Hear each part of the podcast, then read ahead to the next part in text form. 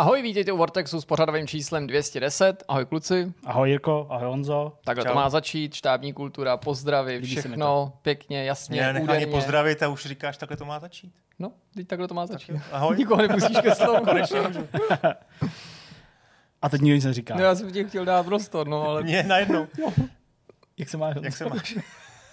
já dobře. Já dobře. Měl týden pauzu a zase z toho úplně vypadli. Co to má znamenat? Ale předtím nám to tady tak jelo ta pusa, ty tam to žlo, než jsme zapli ty kamery, tak jsme se no, úplně no, no, bavili jako člověci jako, úplně. Jako, homo sapiens, jsme rozhovory probíhaly, někdo pokládal otázku, někdo odpovídal a teďka jsme se úplně vrátili zpátky do, do, do Přesně. No ale, ale pojďme probrat teda ty témata. Ta struktura bude podobná jako u těch předchozích 209 dílů, nebo tak něco. Žádná velká revoluce. Máme, máme témata, máme rozhovor, budeme mít myšmaš. Co jsou ty témata? Jo, já jsem se chtěl vrátit k, tý, k jedný z těch asi základních biznisových nebo hlavních biznisových událostí tohohle týdne, pro vás teda před minulýho, eh, a sice poměrně aspoň teda pro mě, velmi překvapivého nákupu nebo prodeji západní části Square Enixu eh, do rukou eh, Larse. Force. Potažmo, jak se to Embracer. Embracer Já bych to věděl, jak se to jmenuje, ale já to tady nebudu říkat. Tak to je jedno téma, takový jako vlastně povídací, zapojíme se do něj všichni. A druhý ano. téma pro změnu je taky takový povídací a taky vlastně docela biznisový, ale budeme se tady bavit víc o konkrétním titulu, respektive sérii, o Call of Duty. Budeme se věnovat tomu, jaká je budoucnost této hmm. značky, jaký plány má Activision, potažmo jaký plány by mohl mít Microsoft, kdyby se Activisionu ujal a dopadla ta akvizice. Co znamená třeba ten neúspěch toho posledního dílu, jak se projevil, uh, pokud je o finance finance, ale i třeba hráčskou základnu. A jak by to potenciálně vypadalo, kdyby se nakonec naplnili některé ty zkazky stran toho, že by třeba v některých příštích letech nemuselo výjít prémiový Call of Duty na podzim, tak jak se s ním vždycky počítá a jaký by to bylo vykolejení pro společnost, hmm. která do velké míry svůj biznis a své finance spojila s touhletou jednou konkrétní sérií a značkou. Hmm. No ale to není všechno, budeme mít taky rozhovor. Uh, točili jsme ho dneska, vlastně před krátkou chvilkou z našeho pohledu. Uh, dorazil k nám do redakce Kuba Pilař, uh, autor hry Subsequence, o který jsme psali na Vortexu dva týdny dozadu přibližně, z vašeho pohledu tedy už asi cca tři. Povídali jsme si o tom vývoji a bylo to takový povídání jako bez obalu, jak to taky může být, pohledem jednoho jediného vývojáře, čímž si člověk musí projít, když se to vlastně učí, není to jeho jako profese, spíš koníček, a že to vlastně někdy není tak jednoduchý, jak se může zdát, pak když tu finální hru hrajete a pak si říkáte, jo, vy jste neudělal tohle a tamhle to a to bych udělal na koleni a tak dále, tak tady si myslím, že od Kuby uslyšíte uh, i takovou trochu odvrácenou str- stranu toho vývoje, ale není to nic depresivního. Uh, ta hra má letos víc, takže i o ní se tam samozřejmě bavíme. Má to happy end, nebo bude to mít bude happy to mít end, dobře to dopadne. A jak už tady padlo, nebude chybět ani myšmaš, abyste si přišli na svý, i pokud vyhledáváte takovou neformálnější debatu, doporučení, zážitky, to všechno přijde ale až na samém závěru, jak tomu bývá, pokud do toho vy nezasáhnete do té naší Přesně. struktury. Tak pojďme na první téma. Jak už jsem to naznačil v tom samotném úvodu, povídat si dneska budeme mimo jiné o prodeji západní části uh, asetů, tím chci říct ale spíš jako vlastnictví společnosti Square Enix, ta japonská společnost, uh, konkrétně tedy o prodeji tří studií, to je uh, Square Enix Montreal, Eidos Montreal, ale taky hlavně Crystal Dynamics. A vlastně o prodeji nejenom těchto těch tří titulů, ale taky většiny titulů, pardon, těch tří studií, ale většiny titulů, na kterých tyhle ty studia pracovaly, ať už eh, aktuálně, anebo v minulosti. A nakonec ten vějíř byl poměrně značný a spadají tam značky jako Tomb Raider, jako je Thief, jako je Legacy of Kane, jako je Deus Ex a spoustu dalších. A jak už jsem to taky říkal, byl takový jako překvapivý kup. Tak eh, máš tomu ještě nějaký základní data? Tak já jsem hlavně rád, že jsem tady v partě, která vyslovuje Tom Raider, jak se to správně má. To se tak říká. My, to je slovo, kde ne, že rád. nejsme schopni se přeučit, ale nechceme. Přesně, nejsme přesně, ochotni. Souhlasím, souhlasím. Uh, no, jako mám k tomu spoustu poznatků nebo nápadů a různých věcí, které bychom doufám mohli určitě, určitě. z různých úhlů, eh, které bychom mohli probrat. Určitě na to máte taky svůj názor. Já ze spodu dost tak jako. Jo, mm-hmm. dobrá. Uh, nevím, jestli mám říct ze široka Samery nějaký, asi, jo. asi myslím si, že i obyčejní hráči, kteří moc ten biznis sledují, tak si dokázali nebo nedokázali minout ty zprávy o tom, jak Embracer je pravidelně na nákupech. Ten, ten Lars prostě s tou nákupní taškou podle mě neustále obchází všechny obchody, co jsou, co jsou kde jako k dispozici s herníma firmama. Já můžu naznačit, tady. No, já můžu dokonce naznačit, nemůžu teda jmenovat konkrétně, že jsem dostal tu informaci v drobném, skutečně drobném předstihu od jednoho z českých vývojářů Aha. a už to přišlo ta zpráva s takovým tím vtípkem. Myslím, že tě bude zajímat, že zase někdo byl na nákupu prostě ano, a ano. nějaký jako první jo. informace. Takže e, nedávno, ještě v Dubnu vlastně, e, si, si Lars e, Wingforce říkám to dobře? Wingerforce. Wingerforce. Wingerforce, no, asi. To asi Švéd nebo Němec? Je to Švéd. švéd. Pořídil dvě studia vývojářský Beamdog a Lost Boys. V prosinský loňského roku si pořídil zase ještě firmy, které dokonce s hrama úplně nesouvisejí. Dark Horse, vydavatel komiksů poměrně velký a taky francouzského vydavatele deskovek Asmode, což svědčí o tom, že ten záběr Embraceru je poměrně dost široký a že nechce být jenom herním vydavatelem, ale na ty svoje akvizice se, se zaměřuje tak nějak strategicky. Aktuálně teda ty čísla jsou úplně neuvěřitelné. Má 14 tisíc lidí ve 124 studiích ve 40 zemích světa. Jo? Šílený číslo. Mám pocit, že něco přes 200 aktivních projektů ve vývoji, pár desítek z nich jsou tříáčkový, kterým se dosud jo. vyhejbali a taky zajímavá je ta částka tohohle toho obchodu, no, no, kterou no. většinou analytiků hodnotí jako nízká. Tak, to si ještě nechme, mm-hmm. jestli můžu.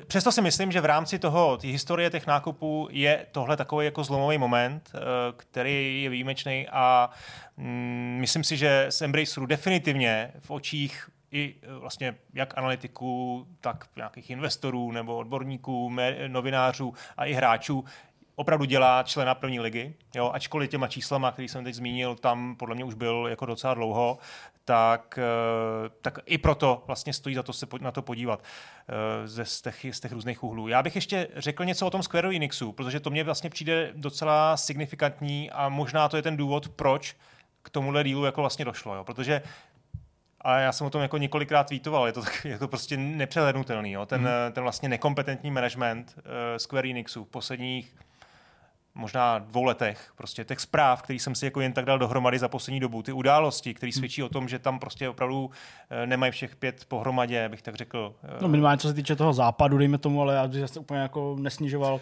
ten jejich jako vklad uh, do těch jako vlast, japonských titulů. No vlastně a... si myslím opravdu to vedení, jo. Ani, ani mm-hmm. tak bych neřekl ten západ. Samozřejmě jako uh, takhle. Jo, já to teda řeknu konkrétně. Jasně. Špatná volba titulů Babylon's Fall, tam prostě to jde jako do to bylo jako hloubky. Dobrý, no. uh, cenová politika, Forspoken, uh, 80 dolarů prostě na, na Epiku, to chtějí 2100 korun, jo, poměrně dost, uh, řekněme, necitlivá věc. Uh, Share Square Enix veřejně kritizoval uh, Crystal Dynamics za Avengers, jo, to což... byla ale zpráva, která byla hodně konkrétně médiama, který nečerpali z té původní prezentace pro investory jako překroucená, protože on spíš tu kritiku nasměřoval směrem dovnitř a řekl, že oni špatně jako zvolili autory pro tenhle ten projekt, než že by jo, tím chtěli jako zesměšnit ale, autory té hry. Ale byl tam ten nějaký ten meziřádky, jako si četl, že teda opravdu je tam hmm. trošku kritiky a že si myslím, že tohle si měl odpustit a nějak komunikovat to jako interně. Uh, další věc, platba peněz uh, za Outriders, People Can Fly, tam hmm. proběhla nějaká, nějaká diskuze o tom, že vlastně polský studio nemělo informaci o tom, jak se hra prodává a nedostalo nějaký peníze. Zase některé ty informace, které tady zmiňuji, jsou jednostranné, jo, neznáme tu druhou stranu, Jasně. prostě Square Enix se nemůže zase v Captionu vyjadřovat úplně uh, otevřeně. Ale prostě další věc NFT, jo, spousta firm z toho ustoupila a šéf eh, Square Enixu uh, je stále jako velmi jako vehementní v tom, vehementní no, v tom jasně, že no. tohle je cesta, kterou, hmm. kterou chtějí jít. No a včera třeba proběhla informace, nevím nakolik ověřená, že Square Enix na těch Marvel hrách, na těch dvou hrách uh, údajně prodělal až 200 milionů dolarů. Já bych si třeba u toho zastavil, jenom vzhledem k tomu, že jsem to i psal a bavili jsme se tady o tom s Jirkou, tak tady jako nutný říct, že tahle informace právě o tom, jako, že teda prodělali 200 hmm. milionů dolarů, uh, se nezakládá jako na žádný informaci z žádných finančních výsledků nebo něco takového, je to prostě analytik, analytik prostě britského no, metra. Spíš jenom odhad, než A byl to spíš nějaký... takový jako odhad. Vlastně ani nebylo uvedený, jako, že je to na základě nějaké nějakých informací od nejmenovaných zdrojů. Nebo něco Což by možná bylo i důvěryhodnější tak. než takovýhle nějaký Takže výpočet. jako možný to je, určitě Rozhodně. na tom tratili, to ostatně oni vlastně jako obecně říkali, jo, že, že se těm hmm. projektům prostě nedařilo, takže jako uh, finančně uh, u těch, uh, u těch Ale ten, jako u každý té hry ten důvod byl trochu jiný, a no. Strážci galaxie určitě nejsou jako jasně. špatnou hrou, která... Já, jasně. Přesně, v, jako v určitého pohledu ani Avengers nejsou špatnou hrou, jo? ale myslím, že obchodně ty hry jako selhaly v očích Square Enixu No ale rozhodně, já bych řekl, že Strážci galaxie za to nemůžu, zatímco Avengers Jasně, není prostě no, opravdu no, moc no. dobrá hra, takže tam ten a... neúspěch je způsobený jako přidělením studia nebo chybama v tom samotném studiu. Ale teda já musím jenom říct, než budeme pokračovat, že se úplně jako nestotožňuji s tím tvým názorem, hmm. protože jako neříkám, že... s tím, že s nekompetentností Square Enix. Přesně, jo? jako neříkám, že všechno, na co sáhnou, se mění ve zlato, to vůbec, ani, že se ne, nebo nemám, nejsem přesvědčený o tom, že se nestaly chyby, nepochybně tam došlo k nějakým špatným hmm. rozhodnutím, který zjevně vyústili i tím samotným prodejem, ale přijde mi, že je jako vždycky snaží ty chyby hledat, pojmenovat je. Oni udělali několik nepopulárních kroků v čele třeba s tím NFT a blockchainem, zatočili velký kritice. Určitě jim nepomohlo, když na ten prodej reagovali vlastní tiskovou zprávou, kde vysvětlovali, že ten kapitál, který získají, tak použijou na investici zase do AIčka, metaverzu, blockchainu, hmm. NFTčka. To je prostě teďka jako rudej hadr na bejka, ale Zkrátka a dobře, aniž bych jako se snažil ke každému tomu bodu, který si zmínil, hledat nějaký protipol, já teda nejsem přesvědčený o tom, že tohle je důsledek nekompetentního vedení. Já si nemyslím, že máme k dispozici dostatek informací, abych mohl říct, ukázat prstem na to vedení a říct, tak to oni se úplně zbláznili, podívejte se na to. Že mi to přišlo, že to jako vyjádřil dost jako expresivně, chápu, že to je názor, který třeba může i rezonovat u velké části hráčů, ale já si nemyslím, že úspěch nebo kvalita vedení i firem, studia, vydavatele nebo těch jednotlivých týmů padá a stojí na poslední hře, jenom na tom jediném mm-hmm. projektu, i když v očích veřejnosti mnohdy ano, nebo z hlediska nějakého PRu, a že Square Enix třeba za těch posledních deset let, co je aktivní na západě, a to právě nejen s těma svýma značkama, ale s značkama, které na západě vznikly a v západních studiích, má za sebou celou řadu úspěchů. Hmm. A řekl bych, že nebo překvapilo mě třeba takhle, že ten tvůj názor zjevně sdílí jako řada lidí, to vůbec to bych nechtěl, aby jako to vypadalo, že předtím zavírám oči a že spousta lidí vnímá ten nákup tím Embracerem jako nějaký vysvobození. Teď podívejte se konečně, protože pod těma Japoncema tak strašně trpěli a ty tomu vůbec nerozuměli. Já si myslím, že to tak úplně není pravda, protože si i celkem vybavu, že velkou radostí svýho času přijímali hráči třeba tu hmm. produkci, která vznikala v těch studiích západních pod křídly Square a ta retarika byla zcela odlišná a nemám pocit, že se ta produkce o tolik zhoršila. A často o tom hmm, může o tom hmm, názoru rozhodnout podle mě i jediný titul. Jo? Kdyby eh, ty studia, který jsme tady jmenovali na začátku, lidem dali příslip toho, že další hra bude Thief nebo Deus Ex, tak mám pocit, že by zdaleka nebyli fanoušci tak tvrdí v té kritice vůči Square Enix a to jenom ukazuje na to, jak to může ovlivnit jedna, dvě věci a obrátit ten mediální obraz. Je, jako vlastně jsem rád, že to padlo, jo, ta oponentura.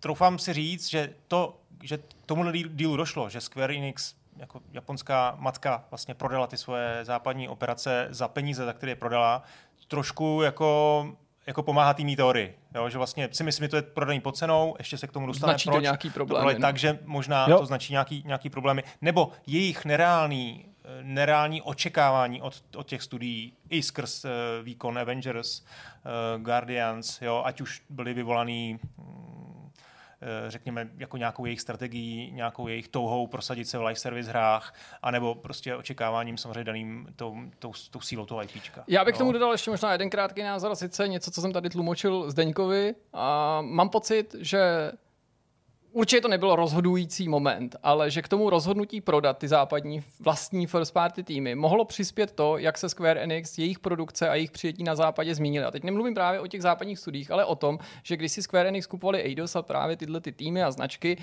a nebo prostě investovali do nezávislých studií, to je právě třeba případ People Can Fly, Avalanche, nebo vydávali jejich hry, nebo Life is Strange a tak dále, tak byli firmou, která byla ryze japonská, měla za sebou prostě celou řadu úspěšných značek, ale ty vyrostly, vznikly v Japonsku a na západě měli pořád trochu takovou níž pověst. A já jsem to chápal tak, že se Square Enix chtějí zabydlet se svojí produkcí i na západě a řekli si, to se nám nejlíp povede, když začneme hmm. pro ten západ dělat ty západní hry. A to, co je, myslím, dneska trochu jiný, bez ohledu na to, jestli uspěli v tom nebo ne, je, že pochopili nebo viděli, nebo se spolehají na to, že ty jejich značky už nejsou níž. Že řada z těch projektů, které by dřív byly ryze japonský nebo pro japanofily i na západě, ale nebyli, neměli by ten mainstreamový potenciál na západě, už dneska mají tu sílu oslovit prostě publikum hmm. na západě hmm.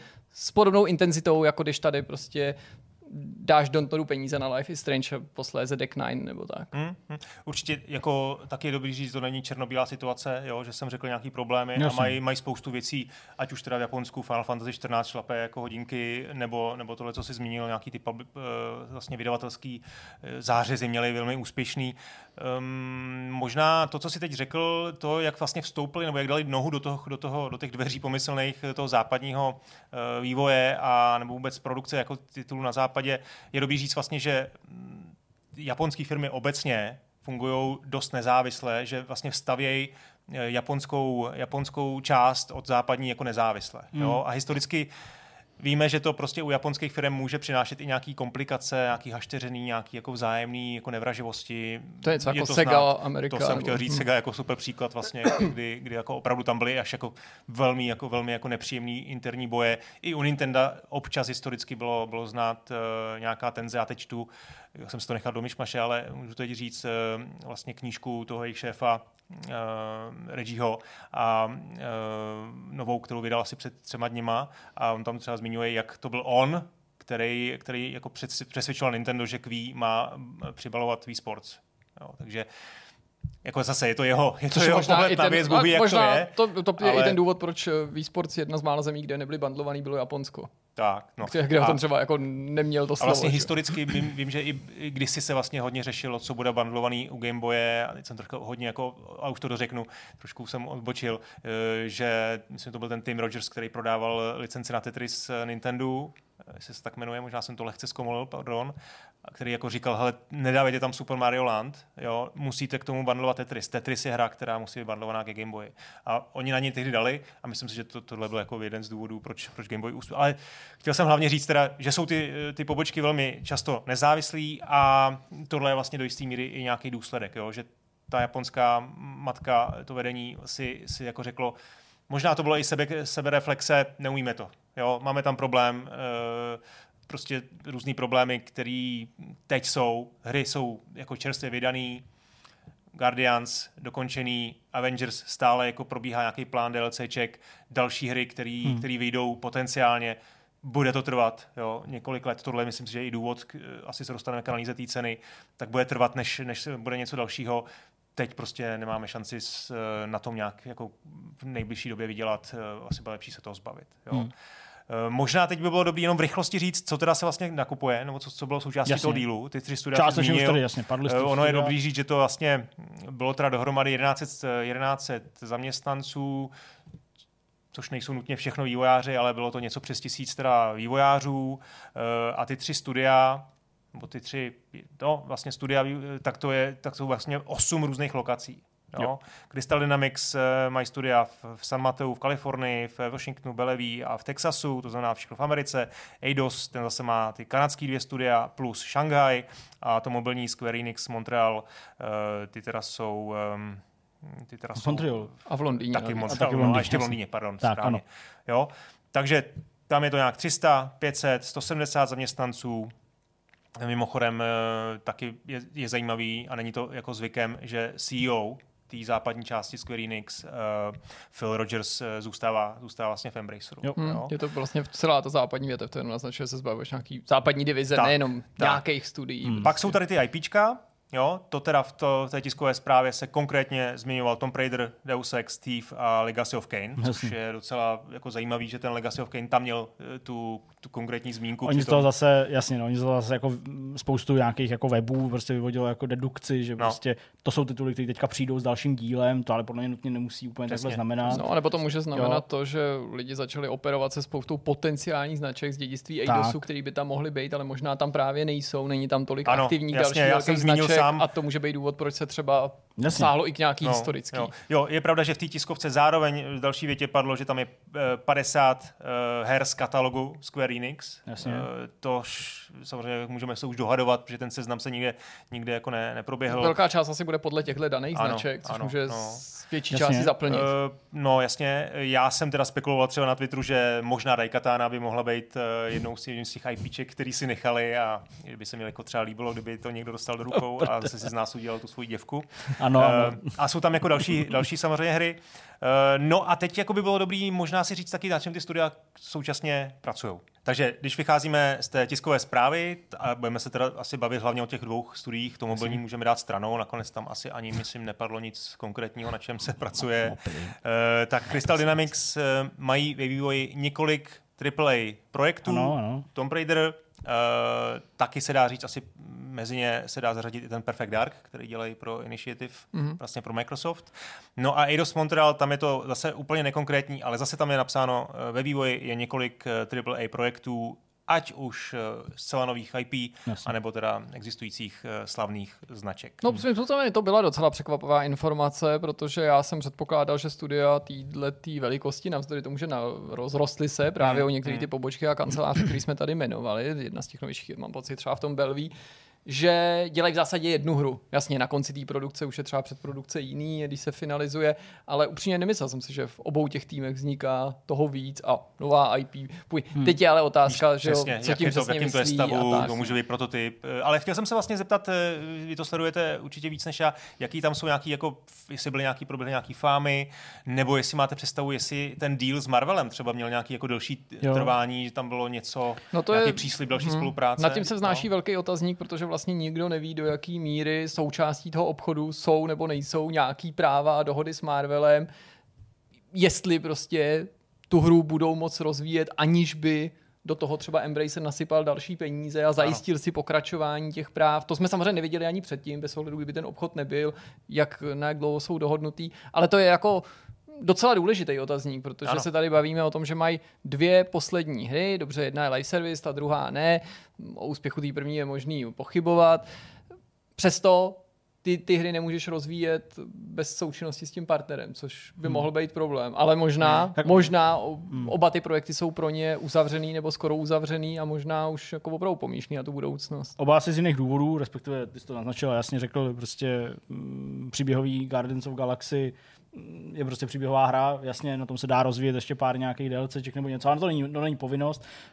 Uh, u těch uh, Avengerů je to hrozně jako složitý, my to vlastně už upozorňovali nějaký média, vlastně my jsme to psali, že skutečně jako tam prostě se neznají, nebo neznáme ty detaily o tom, jestli jako šla za nima i ta smlouva, kterou prostě Marvel měl se Square Enixem a vlastně jako na úrovni nějakých fám, nebo spíš dohad, vlastně teďka běží to, jestli jako je to třeba i ten důvod, proč vlastně mm, zase kolem Marvel's Avengers je relativně ticho, ve smyslu nějakého naplánování věcí, které hmm. tam mají dorazit. Jasně, do té hry přichází nějaké updaty, není to tak dávno, pár dní dozadu, kdy vyšel další, zase řeší prostě ten roundtable a prostě strukturu těch misí a tak dále. Hmm. se snaží pořád najít nějaký recept, nějakou cestu, která by ty hráče udržela a zároveň bavila, hmm. jo, tak to je nějaký jejich jako struggle, ale vlastně jak jsem to říkal v těch novinkách, poslední společný hrdina, který dorazil nový, byl Black Panther loni v létě, na konci roku Spider-Man, ale ten se týkal jenom prostě pořád eh, hráčů na PlayStationu, ani vlastně po tom odkladu z toho nějak neustoupili, ta smlouva to asi nedo, eh, ne, eh, neumožnila, to chápu, jenom je to možná tváří tvář tomu stavu té hry takový jako pitomý a bylo to určitě zase jako předmětem nějaký kritiky,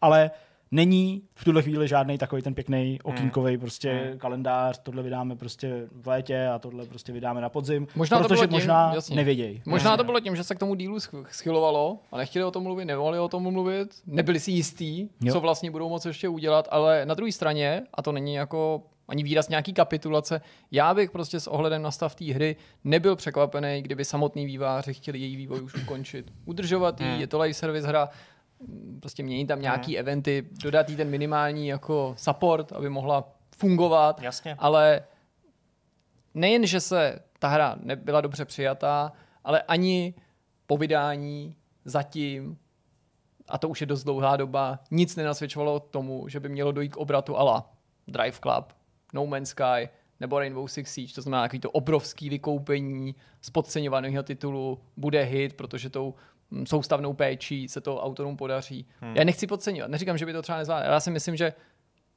tam už, ani není ta víra, jako myslím, na straně Nic nenasvědčuje opravdu tomu, že by se to mělo měnit. Je jako snadný být jako po bitvě generálem, ale prostě myslím si, že se ukázalo, že jim ten live service jako model jako tolik jako ne, ne, nesedí. Jo. Ale, Stopro, no. To, to, ten single byl zdaleka nejlepší částí, podle přesně, mě. Přesně, hmm. No, ale otázka je, jestli součástí toho dílu s Marvelem nebylo třeba ještě další titul. Jo, jo to je určitě, a, jasně, a to nevím. A teď se teda dostáváme už asi k tomu, k tomu šťavnatýmu um, povídání o ceně. Tak možná ještě pro mě, než, než, než do toho přejdeš, mě by jako zajímala jako, jako otázka do plena, co vám, vám přijde jako víc, Uh, jsou to ty značky anebo ty studia, protože tady rozhodně nejde jako, myslím tím z pohledu to, Embraceru. Jako získal. A to si tam měl dál? Mám to tam jednoznačně. Tak jako pohodě, vlastně, tak, tak pokračujeme k ceně a dostaneme se k tomu, jasně. Uh, tak já jsem chtěl jenom uvést to, co tu, tu, vlastně tu základní informaci, že to byl deal, který byl jako cash. Jo, celý vlastně vyplacený v, v hotovosti. To je potvrzení. Jo, to je potvrzení. Jasně. A že byl jako debt free. To znamená, nes součástí dílu nebyly žádný převzatý závazky, které tam byly. Což jako, zase, nejsem jako odborník na tohle, eh, pokud tam byl nějaký, já nevím, dám příklad, pokud eh, součástí dílu s Marvelem mělo být doplatek Eh, dalších jako x milionů za tu licenci, za, za běžící jako službu nebo za běžící uh, vlastně prodej Avengers, tak to, to jde za Square, Square Enix Japan.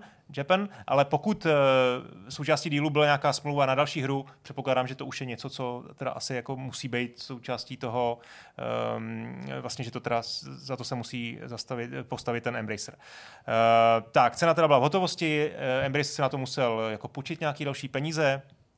Uh, a ten díl by měl být hodně rychle ukončený, nehrozí tam teda žádná, žádný problémy s regulačními úřady a oni řekli, no, že to bude... Oni to, oni to musí schválit furt, Musí, jo. ale, ale neočekává se, nečeká že by to... se, že by tam okay. mohlo cokoliv nastat a mělo by to být ukončený už eh, v tom příštím čtvrtletí, který končí. Jasně, říká nějak přesně do září, mezi červencem no. a zářím. Eh, pořád teď myslím nepadla ta částka, mimochodem. 300 milionů dolarů. 300 milionů? Tak, teď dobře to padlo, protože myslím si, že opticky to, to vypadá jako poměrně nízká, nízká částka. Jako jo, protože když prostě si vezmeš jako jasně Deus Ex, je série, která není Elder Scrolls, jo, ale prostě je to taky jako slavná, mega slavná série. Tomb Raider, hmm. to asi jako to je bez značka debat. sama o sobě přesně. obrovská, můžeš ji no, licencovat. No, přesně. Hele, jo, mám takže... tady pár čísel, který no. by vlastně letos asi bylo dobré to vytáhnout, protože to všichni mají jako v hlavě, ale jenom to jako dát na stůl. Sony za Bungie 3,5 miliardy, jasně, a tam se jako mluvilo o tom, že hlavně kupovali expertízu. Jo? No, a je jasně. to zajímavé, že za, za expertízu a ještě Sony, která nemá zrovna aspoň se to říká, že nemá tak tolik peněz jako na účtě, tak 3,5 eh, miliardy dolarů. Take-Two koupila Zingu za 12, celých 7 miliard. Microsoft teda chce zaplatit eh, těch 70 milionů, ale a další srovnání. Embracer za Gearbox zaplatil 1,3 miliardy, stejný peníze prakticky EA eh, zaplatili za Codemasters a stejný peníze prakticky 1,3 miliardy Tencent zaplatil za Sumo. Jo, hmm. Takže tohle, když si dáš vedle no, sebe. to je strašně jo, zvláštní. Sumo Digital, Codemasters a Gearbox a máš to vlastně čtyřnásobek toho, hmm. co, tady, co tady jako jsme svědky. Takže to je zvláštní. Ještě, no. jednu, ještě jednu zajímavou sumu mám Tom Raider Box Office, poslední film. Je to samozřejmě číslo, který je trošku vystřelený jen tak jako na, na slepo, 270 milionů. Ale jenom to svět, není to nic to samozřejmě není zisk, jo, ten budget toho filmu, marketingový náklady, ale prostě jenom to jako mluví o, o tom, jak je, ta, jak je to IP jako silný hmm. a co vlastně dlouhodobě hodně jako můžeš čekat, pokud prostě se rozhodnou udělat seriál, eh, z toho nějakou jako větší franšízu a, a podobně. Takže z tohle pohledu si myslím, když tyhle ty čísla jsme dali na stůl, tak to vypadá, že se Square Enix eh, zbláznil. Já jsem se na to snažil podívat teda jako z druhého pohledu nějakého toho ďáblova advokáta udělat a proč teda vlastně to mohlo uh-huh. být takhle, takhle jakoby v úvozovkách levný. Jo? Myslím si, že když se teda stanovuje nějaká jako cena té firmy správná, když teda dohaduješ, za kolik to prodáš nebo koupíš, tak se řeší nějaký jako eh, track record, Jo, to, co, co si jako dokázal v minulosti, co si vydělal, to znamená, jak ty studie jako se dá očekávat, že budou fungovat v budoucnosti. To je jako u těch studií teď zrovna v tuhle chvíli jako hodně sporný. Hmm. Jo, ty poslední hry nevydělali, před, předtím ty Tomb Raideri byli relativně úspěšní, ale taky to nebyl žádný úplně jako super hit. Uh, další je aktuální projekty, zase sporná zážitost. Jo. Hmm. A potom jsou ty IPčka. IPčka. Uh, to si myslím, že vlastně z mýho pohledu, a to je odpověď na tu otázku, aspoň můj pohled na věc, je IPčka je vlastně to, to úplně dominantní na té ceně, kterou zaplatili. Jo. Um, že to skoro zní jako, že prostě ty hry... zaplatili málo jen za ty IPčka a ty lidi dostali zadarmo k tomu. Jo? Prostě... No, já si totiž myslím, hele, to je moje teorie. A možná fabuluju, opravte mě, jo? třeba, třeba ne, to fakt no vidím špatně. Tisícovka vývojářů, který pracují v San Francisku, v Montrealu. To jsou prostě dvě nejdražší lokace, hmm. které si prostě na světě můžeš dát na mapě jako na vývojáře. Montrealu obrovská, pět let živit, no. m, obrovská konkurence prostě. Jo. Přeplácej si tam ty, ty studia. Vidíme to v Ubisoftu, jaký má obrovský problémy v tom zaplatit, uh, zaplatit ty vývojáře. Uh, musíš teda vlastně platit každý měsíc, musíš je, uh, máš nějaké jako smluvní povinnosti s tím, s tím spojený.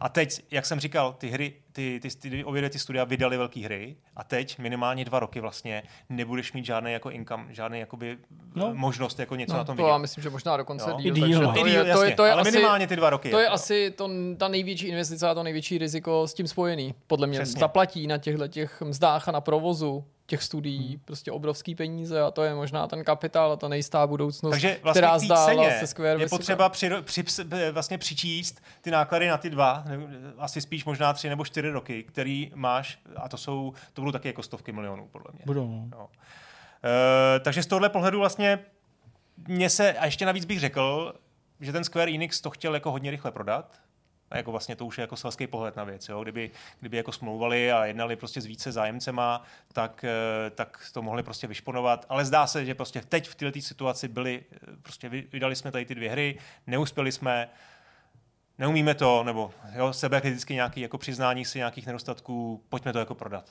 Jo, pojďme z toho vystoupit. Protože kdyby aspoň rozdělali ty hry, oznámili je, vydali něco, kde bude nějaká hodnota, myslím, že by z toho dostali víc peněz. Ale teď prostě hmm. prodali ty IPčka, prodali ono dává smysl, studia. že prodali ty a. IPčka, protože bez těch IP bys tyhle ty studia, neříkám nekoupil, ne, že by byly k ničemu, ale chceš ty studia právě kvůli Thiefově Deus Ex a tomu Brightoru, hmm. prostě kvůli té laře. Já si nemůžu představit, že by byl o ty studia takový zájem, kdyby ty IPčka si nedal na stůl. A to je na druhé straně právě podle mě důvodem, proč si nechali značky, který delegují na jiný vývojáře. Že si hmm. je můžou nechat a že to neobnáší to riziko, přestože se na tom finančně podílíš, investuješ do toho, zajišťuješ tomu projektu nějaký financování, že tě prostě tolik nebolí, vyhlížet si potenciální zajímavé hry od nezávislých vývářů, jako jsou prostě People Can Fly, mimochodem, že jo, polský tým, který byl nezávislý, posledně se přešel pod křídla i uh, Epiku, Jasně. aby následně se zase osamostatnil a s tou značkou ale nakládá prostě Square. U uh, Just Cause je to úplně stejný případ. Avalanche, Navíc jasně. víme, že to je značka, která se taky dočká filmové adaptace, mobilní spin-off, určitě bude další hra, jo, to je prostě jenom otázka času. Life is Strange vedle těchto těch obřích prostě značek, které jsme tady jmenovali, se může zdát být menší, ale taky ten, těch peněz, které šly do toho vývoje, jsou určitě taky hmm. víc, řádově prostě nižší a vlastně je to značka, která se zrodila během pár let a explodovala a, určitě, a taky má adaptace. Víme určitě, že ty IPčka patří Squareu? Ano, tyhle ty IPčka patří Squareu. Ano. I Outriders? Jako I Outriders. Okay. Ale třeba Just Cause si myslím, že Just patří Cause taky. ne? Ne, taky, patří do jo? Squareu. Jsi jistý? Mm-hmm. Okay. Mm-hmm. Dobrá, no, uh, takže z tohohle pohledu mi zkrátka přijde, že ten deal, jo a ještě jsem chtěl vlastně říct zajímavou věc, um, že Square to teda chtěl rychle prodat, proto šel jako dolů a zároveň zřejmě těch zájemců jako možná nebylo moc, protože jako ten logický zájemce byl asi Microsoft, který teď má problémy, nebo problémy, prostě potřebuje dokončit ten deal s Activisionem, má, je tam, ta, je tam že, ty regulační úřady a jako tohle by mu zrovna nepřidalo. Jo? Takže si myslím, že teď v situaci, jestli Square potřeboval během pár měsíců prodat, tak Microsoft byl prostě ze hry jako mohli tam být další zájemci, asi i měli vlastně, jo, hmm. kdybych ty peníze měl, já bych Tak mluví se furt třeba o té Sony, ale o Sony se mluví i, že měla mít zájem o Square, i že by mohla mít teoreticky zájem o tyhle ty studia, no. že by zapadaly do jejího portfolia, bavíme se tady o akčních adventurách, Dávalo by mi to smysl, prvky, jo. jo, to je přesně to, co má Sony ráda, no, no. singlové hry, no. Ta, tyhle ty studia už teďka nebudou se chtít podle mě vrhat do jako nějakých multiplayerových mít... experimentů, přestože teda ano. Sony na druhou stranu vyjevila jako velký zájem více namočit do multiplayer. a proto si myslím, ten, no, ten, ten crossover, kdy prostě jako Nathan Drake se zamiluje do Larry Croft. No to nechci. to ne. to jsme jenom a, krok... ona řekne, a, a ona řekne, říkej mi mami. Tam jsme jenom krok od toho klepu, který tady jako zazněl. Předtím, než jsme zapli, zapli kamery, že oni řekli, že prodali tu značku Tomb Raider, ale tady podle našich interních spekulací možná neprodali Laru Croft a nahradí Larsen. Hmm, hmm, hmm. No, uh, jo a hlavně jsem taky, jako vlastně to byl takový závěr, který jsem z toho měl, takovou tezi, že to je jako dobrá zpráva pro všechny. Jo? A i to, že to nekoupila Sony, si myslím obecně, jasně, jestli jsou tady jako fanoušci PlayStationu, tak možná jako jsou smutný, ale je fajn, je, je dobře, že, ty, že tyhle ty velké značky zůstávají multiplatformový a myslím si, že i jako historie Embraceru eh, a toho, jak oni jednají s těma svýma studiama, jako dává nějaký příslip toho, že těm studiím dá relativní volnost Jasně, oni hodně se prostě samotný... kreativní svobodu na to, aby, aby prostě se mohli, mohli pustit do, do her, který dávají smysl jim Jasně. a kdo, Teďka kdo jsou větší odborníci. Než... Nedávno samotný Wingefar v tom rozhovoru ano. pro Financial Times, že prostě vsadili na to zcela decentralizovaný vedení, protože takový moloch prostě ani nemůžeš uřídit hmm. z nějaký jednoho boardu, prostě jedný, jedný kanceláře. Na druhé straně je tady jeden velký otazník, který se nad tím znáší.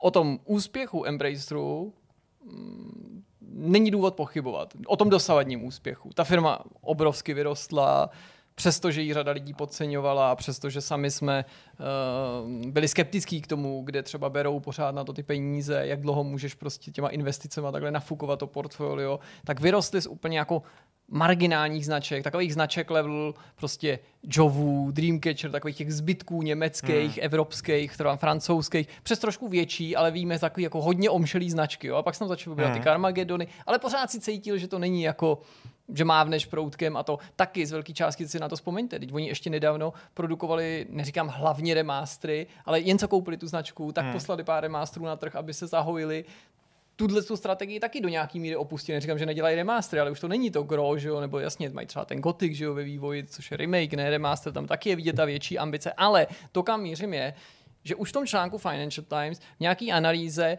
říkali prostě někteří zase jako odborníci, i když prostě jenom je to jejich odhad nebo názor, že se ukáže až v té další fázi, a to bylo ještě před tím nákupem aktuálním, jestli si v té velikosti ten Embracer poradí. Hmm, hmm. Protože jedna věc je to hromadit, prostě být jako úspěšný, určitě na to měli čuch s tou konsolidací a nákupem začali dřív než všichni ostatní v tom velkém hmm. měřítku, ale teď to spravovat ten biznis taky nebude chtít. Hmm. A navíc já k tomu doplním něco, co je ještě aktuálnější než potom Gearboxu, teďka ten akta, aktuální probíhající akvizice, a sice ještě nedávno Lars říkal, vyhýbáme se velkým hrám. Najednou v jejich portfoliu hned několik opravdu velkých her, které jako nechtěli dělat dřív, nebo hmm. se jim vyhýbali. A já se ptám, jestli budou mít to know-how, aby je zvládli, a teď nemluvím o kvalitě, ale právě tím financováním a fungováním těch týmů hmm. tak dobře, jako třeba zvládli tu produkci těch, těch, těch dvou Ačkových. Protože je to trochu přece ne, jiný jako působiště. Znamená určitě. to dělat ty hry deal, napoupat do nich mnohem víc peněz, jít a, do většího rizika. A hlavně, kdo tohle umí jako dneska. I ten Microsoft, který má jako opravdu jako hluboko do kapsy, tak eh, s tím má určitý jako problémy, že jo, odklady, jako management studií, podobně. Vlastně kdo dneska tohle umí jako naprosto spolehlivě jako vyvíjet. Jo? Jako jednu kvalitní AAA hru za druhou. Takže s tímhle na jednu stranu souhlasím. Ty něco říct? No já jsem chtěl říct, že prostě mně přijde, že jako už jsme se tady mnohokrát pokládali otázku, kde na to Embrace bude peníze a jako jaký, jaký je ten plán. Jasně, tím já nechci říct, že jako hledejme, ale já mám takový pocit, že oni to mají jako vlastně docela dobře spočítaný. Já vlastně mm. jako začínám považovat za poměrně jako dobrý analytiky nebo dobrý prostě jako správce těch peněz, protože si myslím, že těch obchodů, kolik oni učinili, jako je, je příliš na to moc, hmm. jako myslet si, že to jako nemají promyšlený, protože... Tam jsem jo, ani nemířil, já jsem ne, nemyslel, že ne, jsou to jako nějaký střelci, ne, kteří... Ne, jenom, že, to já vím, že jsou to už prostě... tak velký, že to už prostě není, no možná, že i paradoxně budou too big to fail, jo, jakože to je taky otázka, 14 tisíc jako v, Jasně, možná už prostě... To je jako těžký, jo, jestli, jestli jim teda, Ale, jasně, se no. bavím o těch půjčkách, co hmm. mají z bank, tak jestli jako si můžou dovolit jasně. to. Ale na tohle mám jako takovou odpověď takhle, psal mi na to jeden, jeden vlastně follower na Twitteru, když jsem, tohle, když jsem napsal jako o tom dílu nějaký komentář, komentář, tak mi psal, že to už jako vypadá, že Embracer, že mu to přerůstá přes hlavu a že bude potřeba nějaká restrukturalizace. Ale pojďme se podívat na tu strukturu no. Embraceru, no. která je nesmírně chytře udělaná. Jo? Jo, jo. On má vlastně eh, dneska 10 biznisových jednotek, které jsou na sobě nezávislí. Hmm. Jo? A, a mají teda nějakou jako orientaci specifickou. Jo? To je ten eh, vlastně Koch, THQ Nordic, Uh, teď už nově teda Dark Horse, Deep Silver, uh, Coffee Stain, že dělá ty mobilní hry. Jasně. Uh, máme tady vypsaný Saber, Saber Interactive, Saber Interactive Asmodee uh, a tak dál. A tahle struktura ať už tam funguje interně mezi nimi nějaká kooperace nebo naopak jako konkurence, tak je vlastně docela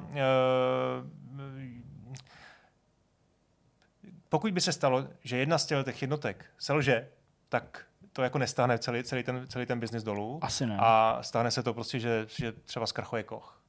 Jo, ale myslím si, že zbytek firmy může fungovat. Samozřejmě to ne, nevíme, jak ta struktura těch půjček uh, funguje, hmm. ale zkrátka, já si myslím, že žádná restrukturalizace v tuhle chvíli jako není, není, není potřeba. My, my ani nevíme, kam ten Square, Square Enix bude zařazený. Asi by dávalo smysl, že bude v Kochu, protože Koch to bude v Evropě, samostatná větev. Buď to bude samostatná, anebo bude v Kochu, protože Koch vydával v Evropě uh, uh, že, Square Enix hry, ale taky mi dává smysl, jako, že, by byl, že by byl samostatný. No. Takže tohle si myslím, že je něco, co co ve mně vyvolá pocit, že to mají jako rozmyšlený a že Lars je jako velmi, velmi šikovný obchodník a, a, a tuší, co dál. Ještě mám tady vlastně jakou...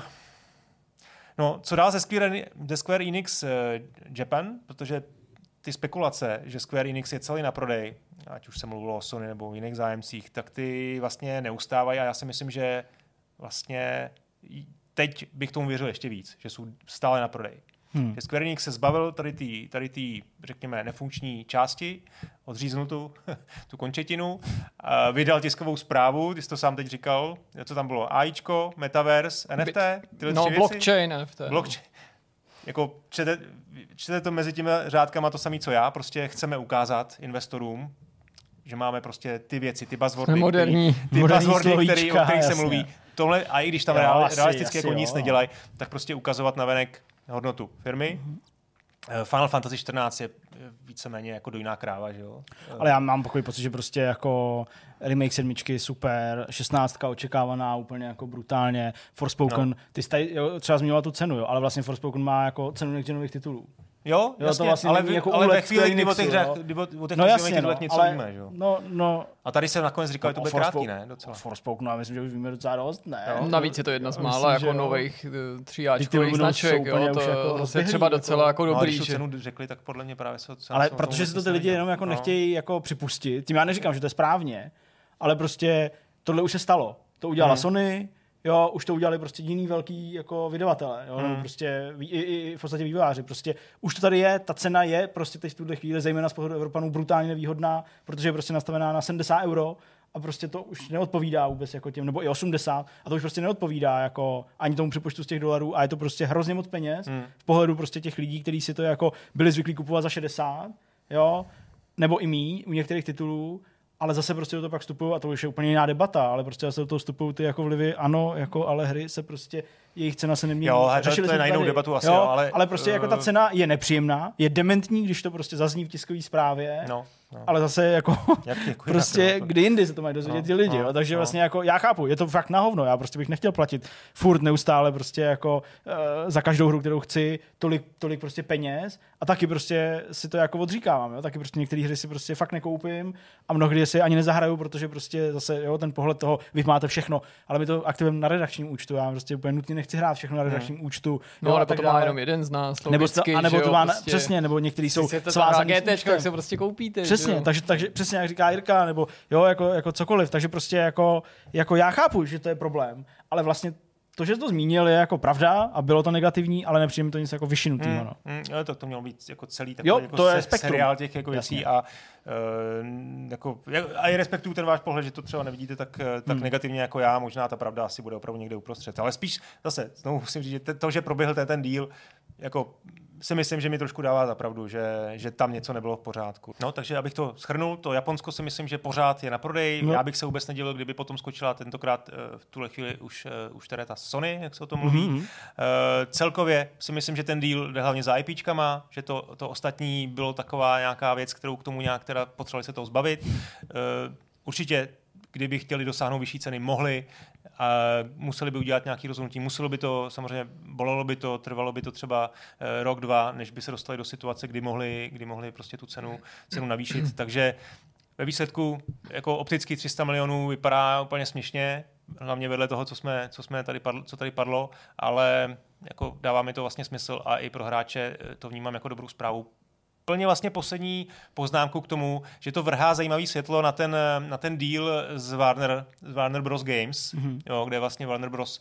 Eh, několikrát už jako um, naznačil, nebo vlastně řekl úplně otevřeně, my se chceme zbavit našich eh, herních studií, No a to není jo. úplně pravda, protože oni naopak řekli opakovaně, že se jich nechtějí zbavit, že jedinou výjimkou bylo to mobilní Fakt studio jo. a naopak tyhle ty klepy, které se neustále vrací, tenhle týden z našeho pohledu se opět objevily, se vynořily, tak přesto, že se nakonec může ukázat, že to pravda není, hmm. nebo že to je jenom součástí nějaký hmm. retoriky jejich, tak několikrát už důrazně řekli, ty studia nejsou na prodej a to ani po sloučení s tím Discovery, nebo kdy se toto, hmm. prostě značky zůstávají, teda... studia zůstávají. Okay, Ale ano, jako je to zajímavé, to, že se o tom mluví a podobný by to bylo stran těch značek, protože Jasně, když ten obchod naposledy se k němu údajně schylovalo k nějakému rozprodání a nakonec na něj údajně nedošlo, přestože to nikdo nikdy nepotvrdil, tak jedním z údajných důvodů mělo být i jakýsi rozkol mezi tím, ne cenou, Nebo... ale mezi tím, že nebylo samozřejmé, nebylo automatický, že by s těma studiama šly ty značky. A zdálo se, že Warner by si ty značky rád nechal. Některý bylo logický, no. že si nechá, to znamená třeba DC. A co by byly prostě třeba uh, NetherRealm, mohl no, by jim zůstat Mortal jasně. Kombat, nemusel, ale o možnost dělat Injustice by třeba hmm, přišli hmm. bez teda samozřejmě s nutností eh, žádat o tu licenci hmm. nebo platit za ní. A poukazovalo se na to, že ty studia dělají na samých licencovaných věcech. To je i příklad no, prostě, no. Uh, jak se jmenuje to studio, který um, Monolith, že jo, který dělají prostě zase věci podle pána prstenů a tak dále. A teďka jo. dělají tu uh, Wonder Woman. No to prostě nevypadá, že byste se mohli jako úplně lehce těch IPček hmm. zbavit a mít zájem jenom o studia. No. no to jsem právě chtěl říct, že, že tady to ve světle těch 300 milionů, jako to vypadá, že jako Warner Bros. jako studia jsou téměř jako neprodejný, protože nemají, eh, že ne, součástí toho dílu nebudou žádný, jako, kromě Mortal Kombatu a NetherRealms, tak eh, vlastně jako jsou, to, jsou to jako jenom studia a Harry Potter ten asi součástí jako nabídky nebude. No to určitě Pán ne. prstenů už tak už vůbec ne. A co ještě Batman, že jo, tak a takovéhle věci. No, tak takže, jo, takže tam asi si myslím, že to, ale jestli to teda nebylo takhle úplně eh, Hele, uh, oni to jako neři, prostě já nechci, aby nás pak někdo chyt za slovo a řekl, ale podívejte se, nakonec se to stalo. O tom, hmm. že se to má stát, nebo že se to může stát, se mluví opakovaně. Oficiální stanovisko Warneru je opakovaně, není to pravda a někdo by mohl namítnout, no tak co jiného mají říkat, že jo, prostě snaží se to, to jo, ale, ale tlumočení jako, těch oficiálních stanovisek. A zdůrazňovali to do té míry, že mám pocit, jako, že by i jim bylo hloupý prostě tvrdit, hmm, hmm, že nic z toho se nikdy napravdě nezakládalo. Potom jednotlivým ojedinělým prodej nějakého toho mobilního studia, nebo co to bylo, ještě navíc zdůraznili, že to je skutečně anomálie, protože tenhle biznis, tahle část je nezajímá, ale ten zbytek, to je něco, v čem chtějí jako posílit, drží to. Ostatně před vydáním Gotham Knights uh, Suicide Squad bys určitě nechtěl ani, aby hmm. se prostě byly stran toho nějaký pochyby. A to jejich portfolio mimochodem taky dost silný. Warner to yeah. hodně dlouho nabíral. No tak jako jasně to se může stát a pak se toho zbavit. Myslím, že by to byla i pro ně jako teda velká škoda hmm. to najednou začít rozpouštět po tom, co si ty studia docela vypiplali. Přesně, přesně, souhlasím. Takže to je asi, asi všechno obecně. Je vidět, že ta, že ta uh, herní trh nebo vývoj, vývojový studia pro, prochází nějakou konzolidací.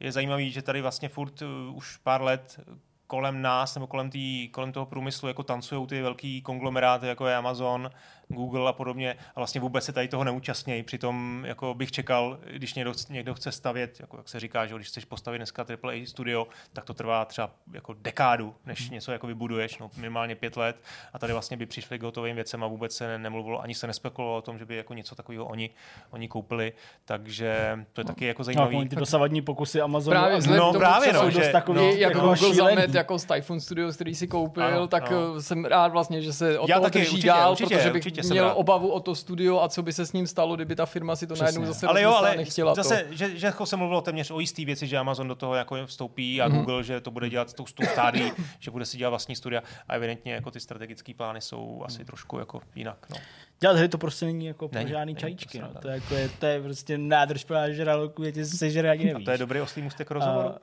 to pak až, uh, teďka určitě bude další téma, jsem ještě chtěl říct, že třeba se tady za, já nevím, prostě nějakou dobu můžeme bavit ještě o Ubisoftu, kolem kterého furt tak nějak, jako, ale tam, tam, tam panují vysloveně protichůdný jako věci mm, na ploše mm, jako dvou mm. týdnů, jo, jakože prostě na jednu stranu Ubisoft se sám chce nechat prodat, na druhou stranu Ubisoft dělá všechno pro to, aby se nenechali prostě převzít jako násilně, strašně zvláštní, ale to jsou témata dalších vidcastů. Přesně, možná za týden. Třeba za týden, anebo třeba za, za, za půl roku. Uh, teďka ale pojďme na další téma. Mluvili jsme o tom už na začátku, v dalším tématu nás čeká Call of Duty, nebudeme si ale povídat o těch hrách jako takových, jaký jsou dobrý, špatný, ale podíváme se na ten biznis trošičku podobně. Vlastně se tolik nevzdálíme tomu tématu Square Enix, konec konců i v souvislosti s touhle společností. Tady padla zmínka o Microsoftu, o té velké akvizici a tu vlastně do nějaký míry budeme skloňovat i v těch nadcházejících minutách, protože i to, zda Activision Blizzard skončí pod křídly Microsoftu, anebo neskončí, může do značné míry rozhodnout o budoucnosti Call of Duty, anebo minimálně o tom, jakým způsobem ta série bude vznikat. Protože tady máme dost protichudný názory, přístupy a náznaky toho, jaká ta strategie byla.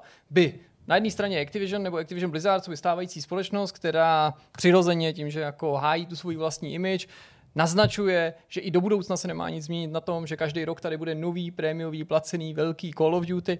Na druhé straně jsou názory řady lidí, ale i náznaky Microsoftu, který připouští, že by se na, tý, na tom mělo změnit něco nejen pro zdravý Call of Duty, ale i podmínky v těch jednotlivých studiích, tak aby se ulevilo těm, těm, těm týmům.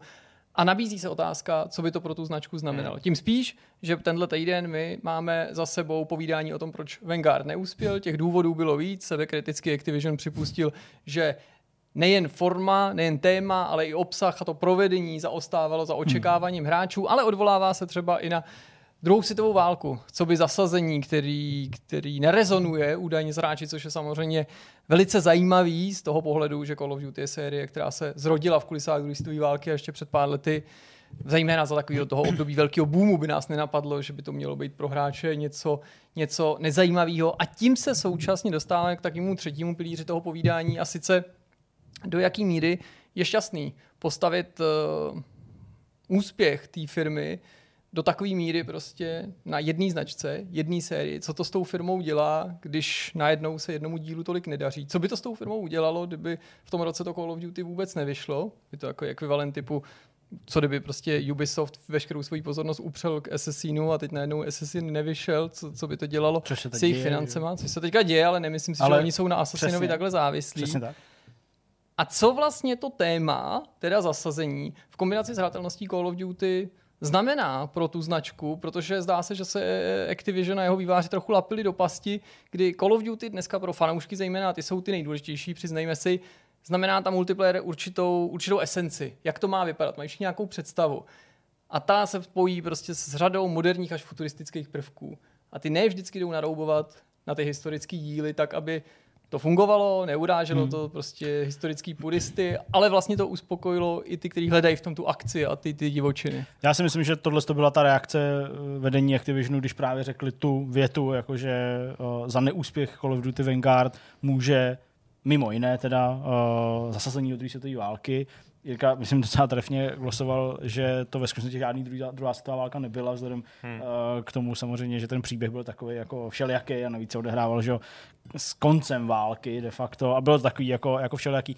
Ale to je právě to ono, jako tam se objevily dva takové proudy, uh, co jsem tak jako zaznamenal různě v diskuzích, že vlastně ano, na jedné straně jsou tady ty lidi, kteří jako z nějakého důvodu mm, jsou, nebo ne z nějakého důvodu, prostě kupují si Call of Duty fakt třeba vysloveně jenom kvůli tomu příběhu, nebo díky tomu příběhu, chtějí si ho zahrát a fakt třeba opravdu multiplayer nehrajou. Pro ně musí Vanguard skutečně jako nic, protože prostě ten příběh nebyl dobrý, není to druhá světová válka, jo, a je to hrozný. Ale přesně na druhé straně, jak to říkal Jirka, jsou tady hráči, kteří si to kupují kvůli multiplayeru, prostě stráví pět hodin v kampani a už ji nikdy v životě nezapnou a zapínají jenom ten multiplayer a od toho multiplayeru přesně něco očekáváš. A to je super rychlá dynamická hratelnost, neustálý prostě přílivy nějakých attachmentů na tvojí zbraň, hmm. odemykání nových prostě zbraní.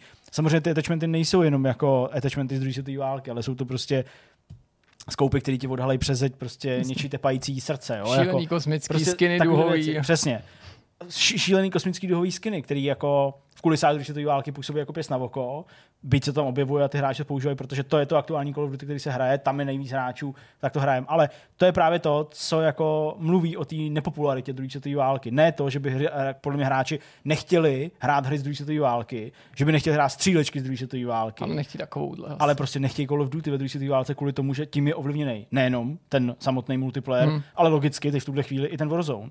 A jako v momentě, kdy prostě do Warzone dorazí Caldera a posune se to prostě dobře, ne z futuristického zasazení, ale z 80. let, který ale je futuristický jako prase až na půdu a posune se to prostě někam do úrovně prostě druhé světové války, kde jakýkoliv kolimátor a jakýkoliv prostě skoup na jakýkoliv zbraní a tak dál působí jako něco, co si prostě vymyslel uh, autor nějakých ulítlých historických fantazí tak to je jasný, že je nebo jako nezájem, nebo prostě nějakou jako neochotu. Vyjádřeno čísly Call of Duty meziročním srovnání přišlo v rámci jednoho čtvrtletí nebo stejného čtvrtletí, to znamená prvního čtvrtletí fiskálního roku, loňského a letošního, o 50 milionů uh, hráčů. Uh, není specifikováno, kolik z nich bylo u Warzone, kolik bylo u uh, Call of Duty jako takového, toho hlavního dílu, který ten rok je funkční, ale je to ztráta přibližně o třetinu, protože 150 milionů bylo loni, letos prostě 100. Uh, ten pokles třeba u Kingu je skoro nulový. To bylo hmm. asi 258 proti 250, teďka to nevím přesně. Uh, jo, takže to je, to, je, to, je, to je prostě jako něco, co absolutně um, ukazuje, že prostě ten trend, který oni zvolili pro ten aktuální díl, byl špatný, proto to říkají, proto vkládají tak obrovský naděje v tom svém jako vyjádření, Mm, stran prostě Modern Warfare 2, Infinity Ward, návrat prostě něčeho, co je jako futuristický. A já věřím tomu, že to zase vystřelí. Já věřím tomu, že klidně za rok tady hmm. budeme mluvit o tom, jak se prostě Call of Duty revitalizovalo a jak má zase 200 milionů hráčů. Jasně, to je tím, že to prostě mají různý studia, různě to mají rozeběhnutý a to, že jeden rok pohoříš, neznamená, že pohoříš ten další. Ono je na tom vlastně úsměvný, že z hlediska toho tématu a zasazení Simpson trpí obě skupiny těch potenciálních zájemců jo. a zákazníků a fanoušků. Ty, co vyhledávají autentickou Call of Duty, jsou místy třeba naštvaný, když koukají na Vanguard, že jim nedává dostatek toho futurismu a dostatek těch gadgetů a bláznivostí hmm. a můžou vyjadřovat, a odtud možná pramení ten přesvědčení Activisionu, že je to to téma, který nedezonuje s fanoušky. Hmm. Na druhé straně právě jsou naštvaný i ty, který eh, vyhledávali by autentičtější, já nevolám potom, aby Call of Duty nabídlo realistickou, super realistickou akci, ale autentičtější druhou světovou válku říkají, mně by se to líbilo, mně se líbí to tempo, ale kdyby tam nebyly tyhle ty věci, které ty si zmiňoval, nebo jiný šílenosti. A navíc my víme z historie, a to se nemusíme vracet k jedničce až trojce, ale jenom pár let do minulosti, že oni to umí udělat. Podívejte se na VV2, neříkám, že byla nějak super úspěšná, určitě zaostávala za Modern Warfare nebo Black Ops ve smyslu jako takový té popularity. Jo, jasně. Ale ten nabídla i autentickou kampaň, ta kampaň byla v pohodě. Neříkám, že to byla nějaké jako masterpiece, ale hrát se to dalo a netrpěla na tyhle ty Quentin Tarantino no. šílenosti a multiplayer. Tam byl normální. Třeba i do té míry, že tam proti sobě stáli spojenci a osa. Ne prostě dva týmy. jo, jo, to je. Ale můžu se teda zeptat, já zase tento Call of Duty tak nesleduju, ale uh, první věc, co bych chtěl vědět, je, jestli to opravdu může být jediný důvod, ten, to zasazení toho nového dílu. Protože uh, ten, ten, ten, ten, vlastně ten pokles těch hráčů se netýkal jenom toho jednoho konkrétního Call of Duty. Ten se týkal celý, celý té rodiny Call of Duty her. Vlastně, nebo respektive to ani nebylo jenom Call of Duty, to bylo vlastně celý Activision Publishing, že jo? Takže tam dobře, jsou, jenom, to že... je víceméně Call of Duty, jo? Je, ale, právě, že to je víceméně Call of Duty, jasně. Ale zkrátka dobře, je tam teda asi mobilní um, i mobilní hra, je tam no, Warzone. ale ne? u mobilní víme, pokud máme Activisionu věřit, že se jí daří velice dobře a že naopak žádnýma propedama v zájmu netrpí, takže se nezdá, že mobilní by se v té rodině podepsala no, tom propadu. No jasně, a, a ten Warzone, No a to je právě, ale to, hele, jako já si, já si tam ještě teda dalšího, vlastně je to taková jako věc, která možná rozplizla ten, tu pozornost těch hráčů a to, že tam teda měsíčně jako jich je o třetinu míň, to je jako určitě alarmující, ale je opravdu ten námět, hmm. jediný vysvětlení? Já si, no, tak jediný není, ale jako já si myslím, nebo dovolím si tvrdit, že to zasazení no. jako aktuální Call of Duty, který ještě navíc ovlivňuje ten Warzone, je jako z jedním z velice silných důvodů, proč prostě to ty hráči okay. nechtějí hrát v takové míře, jako chtěli hrát Black Ops Cold War předtím. Prostě Dobře. fakt jsem toho jako přesvědčený, protože prostě ta druhá světová válka, pro to, co se s Call of Duty stalo, vůbec nemluvím o tom, jak ta série začala, ale prostě to, co bylo mezi tím, než vyšla trojka a VV2, tak prostě to proto není vhodný. Ale oni to navíc udělali jako fakt blbě, jako že zároveň by tady mělo být zaznělo fakt blbě, jako neříkám, že to byl naprostý blbák, ale jako byla to opravdu okay. nepovedená Takže hra. Není, není důvod teda, to, co vlastně tak, říká A ty Jirka další je... věci, ano, jsou to, že ta hra prostě nebyla, jako nebyla dobrá. Příběh ne, prostě je fakt brak. To. No. Jo, a ten multiplayer taky jako nebyl úplně v té nejlepší možné kondici, jo, prostě. Jasně. A to jsou podle mě ty jako fakt velice důležitý a velký důvody, proč se tohle stalo. Dobře, a kdybych tady byl ten analytik a měl ty, najít ty správné důvody a jako podívat se na to opravdu jako ze široka tím big picturem, tak se podívám do historie, řekněme do posledních deseti let, protože mluvil jste tady o tom, že teda ten vývoj probíhá v nějaký rotaci různých studií, Jasně. ale vždycky tam je jedno, který je teda to dominantní a to se střídá během tří let. Mm-hmm. Takže mě zajímá, jestli, a ještě tam jsou jako ty věci, které do toho promlouvají, a to jsou launchenových konzolí určitě. Eh, bylo v posledních deseti letech ještě nějaký takový příklad hry nebo ročníku, který zaznamenal jako velký pokles? Vzpomínáte se na něco takového? Hele, velký nevím, ale vlastně Jirka tady jako naznačil, aspoň částečně, jako mi vlastně přišlo, že VV2 byla přijatá jako, jako vlažně. Že vlastně jako to možná se nestřetlo s tím obrovským očekáváním, jaký sebou ta druhá světová válka vlastně po, comeback. po, po, jako prostě hmm. opravdu hmm. obrovský uh, šňůře her, které byly zasazeny do současnosti. Myslím, a v rámci tam Call of velmi Duty. často i do takové té blízké budoucnosti, Přesně. že to bylo Advanced Warfare, Priority Ghost, tam byla řada už takových no, těch jasně, jako near future. Jako hodně. Tak mně prostě přišlo, že jako očekávání příchodu hry ze série Call of Duty zasazený opět do druhé světové války po devíti letech podle mě jako bylo obrovský, ale ve výsledku ten dopad byl takový jako vlažný, takový jako hmm už to vlastně ale jako není to Call of Duty. My jako chápeme a respektujeme, no. že to vzniklo ve druhé válce a že tam byly, ale prostě my jsme doteď hráli všechny tyhle ty jako super rychlý jako akce a vlastně i na nějakým vzorku, který je ale minimální a vlastně nemusí o ničem vypovídat, ale jenom se jako obracím vzorku mých kámošů, který prostě jako hrajou Call of Duty nebo prostě hrajou střílečky, tak jako zaznívalo přesně takový to jako takový to typický. Já neříkám, že tak jako nutně je, ale takový to, co to jako rezonuje v těch, v těch různých komentářích. Prostě je to, je to, je to pomalý. Jo? jo? Jako není to takový svižný prostě. Jo? A tak dále. A pokud se oni chtěli v rámci jako téhle série něčemu třeba jako vyvarovat v porovnání s tou V2, která vlastně byla i v tom multiplayeru, skutečně jako autentičtější, tak možná udělali Vanguard, který je prostě jako, to není druhá světová válka, prostě máš moderní věci, které na těch zbraních prostě jednoduše nebyly, tak uh, i to jim nefungovalo. Takže vlastně, nebo nefungovalo, prostě ta popularita klesá. Jo? Takže fakt si myslím, že prostě ta druhá světová válka pro tuhle hru už není vhodná okay. z toho důvodu, co se z toho stalo. Už hmm. jenom ty smíchané postavy v těch týmech, hmm. ne, že ty týmy nemají autentický jména, ale prostě ale to jsou postavy tam věci, vystupují, nebojují ani jsou... nevystupují tam Němci, ačkoliv je zabíjí v nějakých kilkemech. Přitom prostě, pro mě tohle není jako takový to, ukažme si na to, jak jsou strašně jako woke a jak prostě jako dělají takovýhle věci a úlitba společnosti a jak tam musí být černoši. To vlastně jako mě na této úrovni je jako jedno, jenom mě vlastně jako vnitřně jako štve, že v rámci toho konfliktu tam prostě pro, skutečně nebojují prostě hmm. jako spojenci proti, proti, proti Němcům. Jo? A prostě to mě, mě to vlastně přijde no jsou jako, to nějaký hero jako, jako jednotky jako v podstatě. Samozřejmě ty, ty postavy tam nemají ale, jako skilly, jako prostě no, v hero shooterech, ale, ale na, jako... na obou stranách bojují prostě stejné postavy, to je, což je prostě zbytečný. Bez ohledu na, jako, ačkoliv jsou třeba nějak svázaný no. se singlem, ale jako kdyby tam byly úplně jako odfiltrovaný. Korunu tomu nasazují něco, to se samozřejmě vracím už do, do, do relativní minulosti, že k té recenzi, ale korunu tomu nasazují si vzpomeň. Ty za... Ten legendary jo, no. oblek, ten skin, legendary skin, nebo jak se jmenuje, epic skin, pro každou tu postavu je jako z nějakého stejný. důvodu byl stejný a připomínal tu německou. Náklovskou uniformu. No, zatímco ostatní jako ani vlastně si nepohrávali s těma a... motivama. Těch, bylo to fakt zvláštní. OK, takže jako chápu to dobře, to nějak schrnu, tak tady jsou nějaký jako společný jako prvky, ať už to může být něco, které je spojeného s námětem, druhá světová, Jasně. něco je spojeného s nějakým špatnýma designovým, designovýma rozhodnutíma. Důsledek tady těch dvou věcí je nižší zábavnost a tedy nižší zájem o hru. No a teď nepřijde vám jako trošku v konfliktu tohle tvrzení teda, že, že se vymlouvají na tu, na ten námět druhý světový a, a, a druhý tvrzení, že si dáme přestávku rok?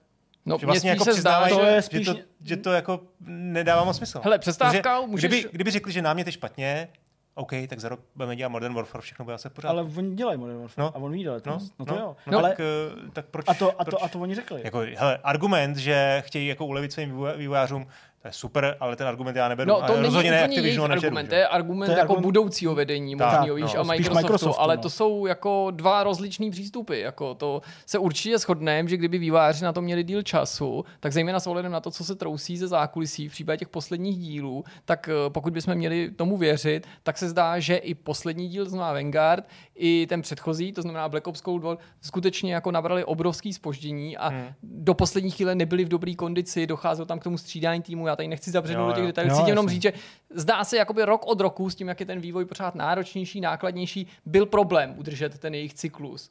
Jo, a prostě když někdo selže v tom vedení, tak najednou máš jako uh, fakt velký potíže. Takže jo, víc času by tomu nepochybně prospělo. To se, na druhé straně je přece logický klást si otázku, pokud jako horší Call of Duty, neříkám propadák, ale horší Call of Duty ti způsobí takový problémy ve financích, komunitě, držení té značky, tak co se teda stane, když to Call of Duty nevyjde? Tím já neříkám, že mají na do smrti dělat rok co rok Call of Duty, no, ale možná třeba na rozdíl právě od toho Ubisoftu a Assassin'a, který má prostě přes veškerou kritiku řadu dalších titulů, který vydává, jako Activision vsadil všechny karty na Call of no. Oni to řekli mimochodem, to je, já nevím, ne, ani ne půl roku starý tvrzení. Všechny naše týmy v tuhle chvíli dělají Call of Duty. Dělají třeba i něco jiného, ale všichni naše týmy tak či onak se podílí na no. Call of Duty. To mi zní jako, že ta firma všechno vsadila na jednu kartu. No, a možná se to uvědomili a možná tváří v tvář prostě jako sporům, který probíhají a prostě situaci, která tam je, tak možná, uh, nevím, možná to je ten důvod, proč se chtěli nechat koupit třeba například, hmm. ale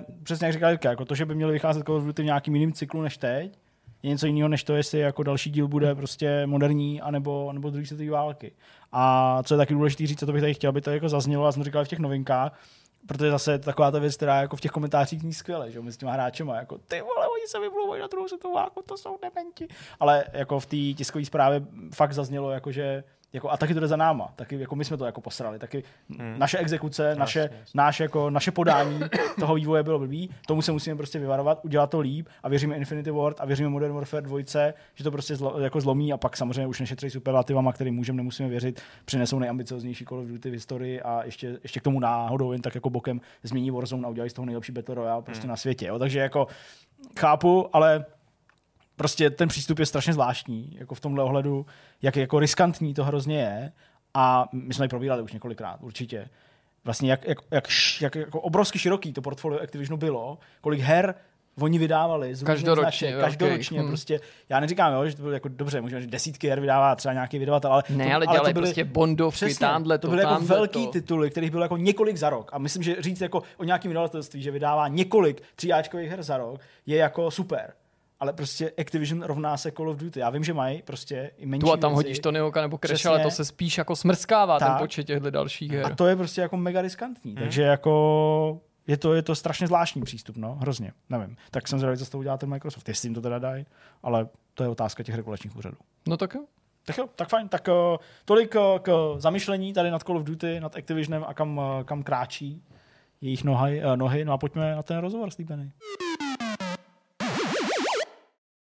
Pozvání k rozhovoru do Vortexu přijal Jakub Pilař z jednočlenného týmu Zoemi a budeme spovídat o jeho hře Subsequence. Ahoj Jakube. Ahoj. Ahoj. Uh, jsme moc rádi, že jsi udělal čas uh, v takovýhle hezký, uh, hezkou hodinu, aby si k nám zavítal a mohli jsme se pobavit o tvojí hře. My jsme ji na Vortexu představili na základě tiskové zprávy, kterou jsi nám poslal, takže hráči, kteří čtou náš web, tak už určitě mají nepochybně jasnou představu o tom, co je Subsequence. My se o tom budeme bavit za krátkou chvilku, ale já začnu u Zoemy. Jsi pouze jeden vývojář, jeden člověk, který tvoří tohle studio, odkud se vzal název Zoemy.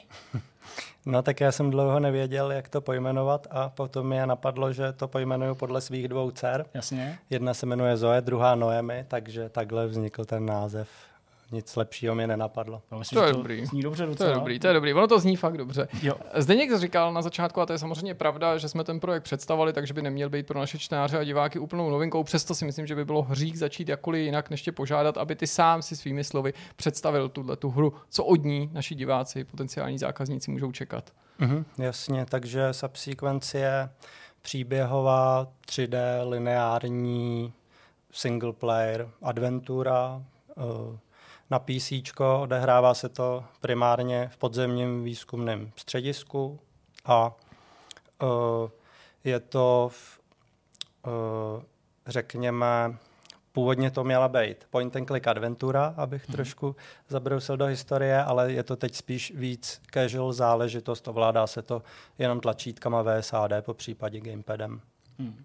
Eh, ty jsi naznačil tu historii, tak uh, pojďme to klidně vzít od toho začátku. Uh, v té tiskové zprávě, v těch prvních informacích, které jsme o Subsequence dostali, uh, jsi zmínil, že je to tvůj dlouholetý projekt, uh, sedm let, uh, kde se vzal ten nápad a vlastně jak vypadaly ty začátky?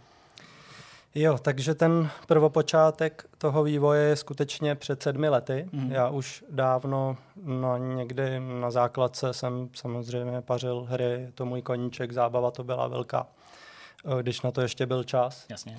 A vždycky jsem říkal, že chci jednou nějakou hru vyrobit. Bylo to takový můj sen, takový přání zbožný.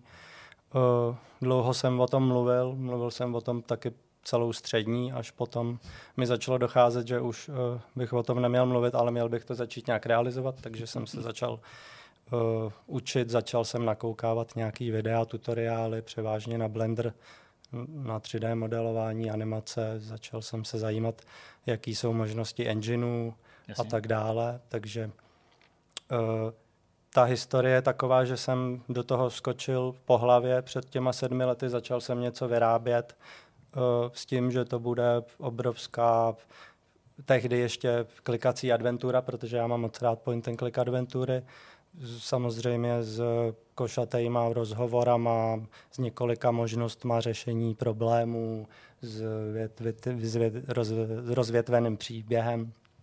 Uh, měl jsem velký oči, chtěl jsem to do roka vydat snad, uh, ten plán a prostě samozřejmě nulové zkušenosti, tak to bylo nereálné splnit v jednom člověku, když jsem neuměl ani v Blenderu vymodelovat low poly postavu. Hmm. Takže tady ty prvopočátky, takhle to bylo. Prvopočátky jsou velký oči na velkou hru. Uh, pak člověk hodně rychle vystřízlivý. No samozřejmě po, povedlo se mi, můj cíl byl vytvořit aspoň demo verzi. Mm-hmm. Tu jsem prezentoval dokonce na českým uh, GDS, tuším, že to bylo 2017. Mm-hmm. Jaký byly ty reakce? No, nevím, jestli mi tam vyloženě někdo něco pochválil. ty reakce byly eh, Samozřejmě ani nebyly nějaký špatný ty reakce. Tam na tom GDS to chodí, tak to jsem mi sám nevěděl, že tam proudí davy lidí a eh, každý, kdo si k té hře přijde, tak já jsem to demíčko měl naplánovaný, že tam lidi stráví u toho dema, já nevím, 60 minut gameplaye a Aha, to byl jasný. prostě jenom úplně začátek. Mimochodem to demíčko bylo plnohodnotný, včetně českého, anglického dubbingu, mm-hmm. ozvučený, všechno jako fungovalo tak, jak mělo. Byla to taková malá hra. Uh, od začátku do konce dotažená. No, ale realita byla taková, že tam si sednul k tomu počítači vždycky člověk a strávil u toho 60 sekund až tři minuty, byl tam hned v první lokaci, hmm. zažil prostě začátek jenom, já jsem ještě to měl navržený, takže uh, začátek té demo verze byl, že jedete výtahem a tam probíhá asi, uh, já nevím, jestli tří až pětiminutový dialog jenom dvou postav a no. není tam nic než výtah. Jasně. Takže začátek ale Half-Life trošku. A, za, a záběr, jo, jo, přesně tak. A záběr uh, na ty postavy a vlastně každý, kdo si k tomu sednul a první den GDS jsem jim pouštěl od začátku ten výtah, tak vlastně koukal chvilku na ten rozhovor, zkoušel jako tak poklikat myší, nebo jako zjistil, že se nic nedá dělat tam a odešel. No. Takže no, tak to... to je jako z GDS. Taková uh, žádná zpětná vazba moc nebyla, ale jo, pak druhý den jsem už to uh, posunul trošku do akce, upravil jsem ten build samozřejmě. Mm-hmm. Jasně. Takže uh, No, to byla moje úplně první zkušenost. Bavil, bavil jsem se tam i s hodně českýma vývojářema, i s pár novinářema. Ty mi jako dali názor na to upřímný. Jasně. To je dobře, toho si cením. Ano, měl jsem tu dobu přehnaný představy, myslel jsem si, že to je super, že to má super grafiku, super animace, že to má promyšlený příběh, že to je vtipný. Ale pak jsem nějak tak zjistil, že všechno bylo na tom blbě, co jsem si myslel, že je A dobře. Přišel jsi jako posléze na základě toho feedbacku jako k tomu poznání sám, nebo nemáš třeba obavu, že ti jenom jako ta zpětná vazba jako přiměla si to myslet, nebo si nakonec jako si řekl, to mi pomohlo otevřít věci, oči, pardon, vlastně ten příběh není tak dobrý a ta grafika se mi tolik nelíbí. Jo, jo, já jsem na základě toho feedbacku jsem to přehodnotil, ukázal jsem to ještě taky pár kámošů, ale vím teď, uh, že to bylo fakt jako špatně, že ten feedback byl oprávněný, mm-hmm. že mhm. to nebylo vůbec dobrý. Uh, no a tak já nevím, jestli jsem se na to GDS, jestli to bylo rok a půl vývoje zhruba, tak jsem potom GDS vzal všecko a zahodil jsem to hmm. uh, a začal jsem znova. A to už byla ta finální verze? Ne, ne, ne, to jsem pak ještě taky snad, jestli po roce nebo po roce a půl jsem to zahodil znova, protože jsem zjistil, že to je zase blbě. To je strašně brutální, že? protože ty první krůčky, to je úplně jako antireklama na to, zkuste si udělat svoji hru, protože ty vlastně dost bez obalu líčíš to, jak trnitá ta cesta je. My jsme samozřejmě na to už v minulosti s některými tvýma kolegama narazili, když někdo se pokouší o nějaký debit, nebo ten vývoj se třeba vlek ve srovnání s tím eh, původníma plánama, ale ty to říkáš jako dost otevřeně, jak to může být jako vlastně zapeklitý a kolik na kolik eh, překážek narazíš. Jo, jo, jo, je to tak. No, takhle to bylo v mém případě. Jedna věc je taky, že jsem se to učil od začátku, takže samozřejmě to bylo dost amatérský. Ono to i teď je amatérský, protože si dělám všecko sám, takže se snažím, aby všecko mělo aspoň nějakou úroveň. Mm. Nemůžu od toho chtít zase zázraky, to já ani nemám nějaký přehnaný očekávání, ale uh, jo, zjistil jsem že můžu spoustu věcí udělat líp. Nejen, eh, že umím už potom líp modelovat nebo eh, líp upravovat animace, ale i jsem zjistil, že jsem měl tam zásadní game designový problémy, že prostě hmm. spousty věcí bylo špatně, scény, ten gameplay samotný. Nebyl jsi třeba v pokušení vydat to, jenom aby si měl pocit, že si zatím udělal nějakou čáru a získal i třeba zpětnou vazbu od dalších hráčů. Smířil se s tím, že to zdaleka není dokonalý už při tom vědomí, který jsi tady popisoval a prostě začal znovu, tak, tak to udělal, ale měl pocit, že si prostě něco vydat, když to tak řeknu zkrátka dobře, že, že se to jenom netáhlo?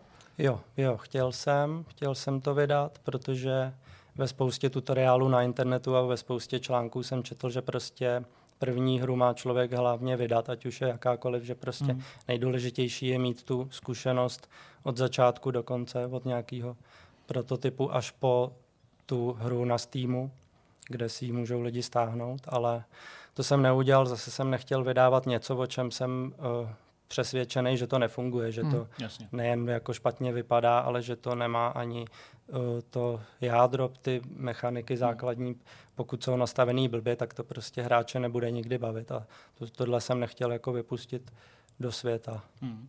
Uh, ještě než se zase dál přesuneme k tomu subsequence a té finální verzi, která ti vzniká pod rukama a měla by výjít, uh, tak uh, mě vlastně ještě jako napadlo i to, že je to takový v úzovkách vhled do toho, jak může vznikat uh, videohra v té indie scéně v podání jednoho člověka. Jaký ty máš, uh, dejme tomu, studijní pozadí nebo i pracovní, profesní pozadí? Uh, pracoval jsi v nějakém jako týmu, byl jsi programátor, grafik, něco takového, uh, nebo je to opravdu koníček, který děláš? Je to opravdu koníček. Aha. Já jsem uh, po škole jsem šel dělat uh, dataře, dělám s datovým skladem. Mm. Takže uh, celý život jdu tady tím směrem, jako s tou datařinou, datový integrace, datový přenosy a tak dále. Jasně. Takže tohle je skutečně můj koníček. Ano, na škole jsme měli nějaký, jestli no, jsme tam měli nějaký PHP a podobně, ale to byly fakt jako základy jenom do sítí, do programování mm. a mhm. tak. Ale jinak se věnuju celý život datovému skladu. Mm. To znamená, tohle je jenom koníček. Před, taky před lety, já nevím, jestli to je deset let zpátky, tak jsem byl na pohovorech asi ve třech studiích mm. herních, uh, ale vždycky na všechny pozice, na který jsem se hlásil, tak jsem bych šel na pozice juniora. Jasně. A uh, hlav, hlavně jako z platového hodnocení to bylo už tehdy dost špatný. Já jsem jako měl, říkal jsem, že mám dvakrát lepší plat, takže jsem si říkal, no. že prostě deset let někde jako být na junior uh, vývojáři se mi úplně nechtělo, člověk má nějaký závazky, teď už i děti. Takže jsem šel uh, tou cestou, hmm. že to bude fakt můj koníček, jenom že to, že to budu dělat ve volném čase. Když někdo řekne, že dělá tu hru sám, a tím to nemyslím vůbec nějak zlé vůči lidem, co to tvrdí, tak se tím ale často celkem samozřejmě myslí to, že využíváš nějaký i databáze, nějaký outsourcování, nějaký prostě databanky, kde si vypomůžeš něčím samozřejmě zcela legálně, zaplatíš nebo něco, co je k dispozici zdarma, hudbu, zvuky. Jak to máš ty? To nás vždycky zajímá, pochopitelně, protože uh, mnohdy teda, ale narazí člověk i na lidi, kteří jsou ochotní um, přičichnout jako k různým částem toho řemesla. Jasně, určitě. Uh, zase to vemu asi od začátku úplně na začátku jsem si říkal, udělám si všecko sám, naštěstí uh, Naštěstí jsem byl při smyslech a nenapadlo mě psát si vlastní engine, ale... nějaký třeba použít. Uh, no, ale nějaký třeba použít, ano. Uh, ale jo, ze začátku prostě jsem razil to, že si udělám všecko sám. Já hmm. nevím, hmm. napíšu si v C Sharpu inventář celý, jako Jasně. sbírání předmětů, používání. Eh, dělá to člověk, prostě ztratí s tím dva měsíce práce a potom časem jsem zjistil, že možná by bylo lepší eh, stáhnout si ten inventář za 5 dolarů 20krát asi lepší, než co jsem psal já, ani mhm. jsem to nedodělal a z půlky to nefungovalo ani. Takže já jsem teď už toho přesvědčení, že outsourcovat jako co jde, co půjde, takže využívám databanky, využívám samozřejmě textury, využívám animace, protože animovat něco sám to je taky, je to strašně časově náročný. Mě by to bavilo všecko se to naučit, ale na to prostě nemám časový kapacity, hmm. bohužel. Takže to, outsourcuju, co jdem. Eh, snažím se sem tam i schánět na internetu nějaký lidi, kteří by se mnou na tom kolaborovali. Hmm uh, outsourcuju, co jsem outsourcoval, například nějaký uh, návrhy na konceptarty, mm-hmm. uh, snažil jsem se uh, outsourcovat grafický nějaký prvky, logo do hry a podobně. Mm-hmm. Uh, animace využívám uh, ty free, co jdou stáhnout. Textury samozřejmě taky stahuju. Uh, nesnažím se už všecko si modelovat. Dřív taky jsem si chtěl všecko vymodelovat, každou židli, každou krabici, ale teď prostě, když vidím, uh, Já nevím, třeba ponorku už jsem se nesnažil modelovat, tu jsem si už stáhnul, stáhnul jsem si spousta tam rostlin, stromy, vše, všecko se snažím prostě, co jde, fakt, tak hmm. už jsem teď hmm. dospěl k tomu, že outsourcuju, stahuju si, kupuju si a snažím se vůbec to dát dokupy nějak, no, protože už i to je dost časově náročný poskládat to dokupy a a dotáhnout to do konce. No. Tak eh, teďka pojďme teda o tom jako ne veselějším, ale takovým tom jako nadějným tématu, protože uh, ta hra má výjít letos, mm-hmm. to říkám správně, uh, míří na PC, bude to prémiový Steamový titul, ty jsi už teda naznačil, že se budeme pohybovat v nějaký uh, podzemní uh, základně a tam budeme se snažit prchnout. Uh, můžeme ještě lí, uh, víc jako jít do toho, co nás tam teda čeká, hlavní hrdinka vlastně v tomhle případě ano. Uh, a pak třeba jak jsou postavení ty, ty puzzle, co vlastně o to hráči můžou očekávat, jak náročný to je, jak třeba dlouhý uh, to bude, kolik lokací a takové ty věci?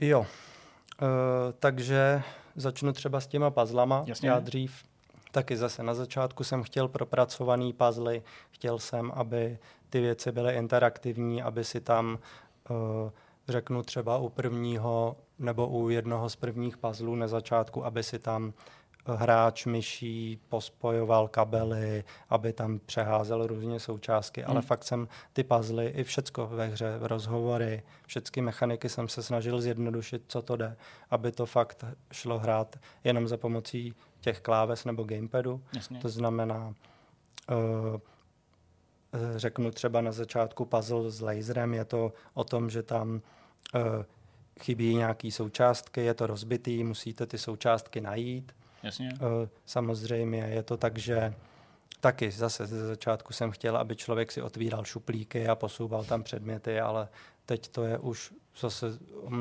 mnohem víc casual, že najde, přijdete k tomu, jenom narazíte na nějaký collider, přiblížíte se k tomu předmětu, hele, tady něco jde sebrat, mm-hmm. seber to, stiskni tlačítko E a sebereš to. Jasně. Není tady už jako žádná možnost hrát si s inventářem, vyhazovat ty věci, přesouvat je někam, kombinovat, kombinovat je mezi sebou. To už fakt všecko jsem to osekal, co to šlo. Jasně. Takže uh, takhle puzzle, zjednodušený na, na minimum úplně, co to šlo. To samý rozhovory. Původně jsem měl větvený rozhovory. Na to demo, na eh, tady to GDS v Čechách jsem měl fakt větvený rozhovory, měl jsem tam několik sidequestů, mimochodem sidequesty jsem taky už dávno škrtnul, protože to není v mých silách. Chápu. Jo, jako, ano, jsou tam teď nějaký mini sidequestíky pro zábavu, pokud někdo bude chtít, tak jo, ale uh, fakt je tam jenom jedna linka, je to striktně lineární. Mm-hmm. Jasně. Ty si, pro mě, že to skáču, mm. jsi mluvil o dubbingu v souvislosti s tím demem mm. pro uh, to GDS. Mm-hmm. Platí dubbing i, i jako doteď, anebo jsi to vyškrtnul, protože... ne, ne, určitě platí. platí jo, platí. Jo, jo, jo, dubbing. A může prosadit, kdo ti ten dubbing dělá? Jo, já jsem uh, před tím GDSkem jsem oslovil nějaký rektory na DAMu, že jsem jim poslal mm-hmm. mail, jestli by nemohli vytisknout A4 s mým de facto inzerátem Jasně. a vyvěsit ji ve škole na mm-hmm. nástěnku. To je jasný. To ozvalo se mi spoustu lidí, já nevím, jestli třeba 20 lidí jako se mi ozvalo. A tak jsem jim říkal, ať vemou určitě i kámoše, jako byli to super všichni talentovaní lidi tak jsem uh, to všecko nadaboval u nás doma, koupil jsem si takhle podobný mikrofon, jakož amatérsky jsme si to snažili, prostě oni samozřejmě byli profíci a je to znát hodně na tom hlasu. Mm-hmm. Já taky prapůvodně jsem si říkal, že si uděláme i ten dubbing uh, sami s kamarádama, přišli jsme s kamarádama, prostě pak jsem to dal jako do té hry a když jsem slyšel, jako jaká je realita, tak jsem říkal, že to fakt ne. A do té plné verze předpokládám, že se ten dubbing musel dotáčet, že to není ten stejný dubbing, ale využil si teda stejný hlasy? Uh, nebo teda je to i tak, že vlastně to, co si použil pro to GDS, že ti, nebo tehdy nahrál, že ti stačilo do té plné verze? Ne, ne, ne, to všechno jsem zahodil i po, D, i po GDS, protože uh, já, jak jsem zahodil tu první verzi, tak samozřejmě od té doby se změnil i příběh. Mm-hmm. Změnily se tam dialogy, všecko se změnilo pak ještě dvakrát komplet. Takže teď budu dělat ten dubbing znova, mám pořád uh, de facto ty samý lidi, mm-hmm. který budu muset ještě oslovit, ale počítají s tím a doufám, že ještě mi s tím pomůžou. No. Když jsme zabrousili do této části a do těch plánů nebo do toho, co zbývá udělat, ty si na začátku zmínil, nebo možná Zdeněk, že to je hra, která míří na PC v tuhle chvíli. Brání ale něco z technického hlediska v budoucnu, když by si měl na to síly, byl o to zájem, dostat to i na další platformy, na konzole, tablety, ne, na ne, platformy? Ne, určitě ne. Já teď primárně se soustředím samozřejmě na to PC, potažmo Mac Linux. Mm-hmm. Ale ten engine Unity je multiplatformní, nemám samozřejmě s tím praktické zkušenosti, s tím portováním nebo respektive s tím builděním her na konzole. Uh, trošku se k tomu samozřejmě musí pak uspůsobit i ten gameplay celý, ale trošku na to myslím už od začátku. Mm-hmm. Uh, takže jo, v plánu nebo v plánu uh, chtěl bych, ale to všecko asi se rozhodne až po vydání té první verze těž, těžko říct teď, no. ale jo, od, od začátku na to trošku myslím a chtěl bych. Jak je na tom stav hry teď? Eh, co je potřeba dokončit, eh, co už máš za sebou eh, a kdy se teda hry dočkáme? Uh-huh. Uh, já bych řekl, že je hra hotová z více jak 80%. Uh-huh. Uh, trošku mě děsí to pravidlo, že těch posledních 20 nebo 10% je uh, hodně ná- časově náročných, podobně jako ta první půlka. Takže uh, já to chci stihnout do konce. Samozřejmě dubbing není hotový vůbec. Jasně. Musím tam ještě uh, rozhovory samozřejmě, respektive dialogy chybí, texty, hmm. nějaký puzzle. Uh, není, to, není to hotový a uh, budu teď na tom muset zamakat, abych to zvládnul. Doufám, doufám, že to slíbený datum splním. Když se něčemu člověk věnuje tak dlouho, a nemusí to být nutně jenom vývoj videoher, tak nejen, že s tím možná může mít tu a tam chuť seknout, to se v tom případě naštěstí nestalo, ale hlavně si můžou objevovat další nápady. To znamená mm, nějaký jiný projekt, který by odlákal tvoji pozornost, případně si ho odkládáš někam do šuplíčko, říkáš si, to by mohla být ta další věc. Pomýšlíš na to, že navážeš, až se toto podaří završit nějakým dalším titulem, máš už nějaký nápad v hlavě? Jo, pomýšlím, uh, pomýšlím jak na nový projekty, tak i že s tím seknu. Pro mě se směju, ale mi to přijde, jak kdybychom tady prostě měli kladivu a se jako mlátili do hlav prostě, jo. Promiň, no jasně. Jo, jo, ale je to tak. uh, měl jsem i, měl jsem i dvě, dvě asi půlroční pauzy, kdy jsem fakt nevěděl, Jasně. jestli pokračovat, jestli to má smysl, jestli, jestli začínat zase znova s novým projektem, když, když jsem tam to zahodil. Ale uh, prostě mě to baví, je to fakt jeden z mých koníčků moc oblíbených, takže jsem vždycky do toho sklouznul po hlavě a hmm. šel jsem do toho zpátky, tak, ale eh, tyhle myšlenky na to, že to zahodím, jsou tady, prostě tomu se člověk nevyhne, nevyvaruje. Vždycky se nějak odreaguju. A...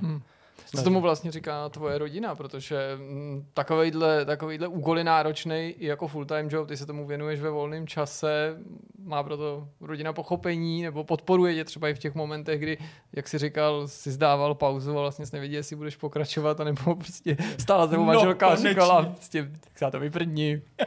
Teď si najdeš něco jiného, půjdeš s klukama do hospody. ne, ne, pokra- uh, podporujeme je v tom určitě, manželka.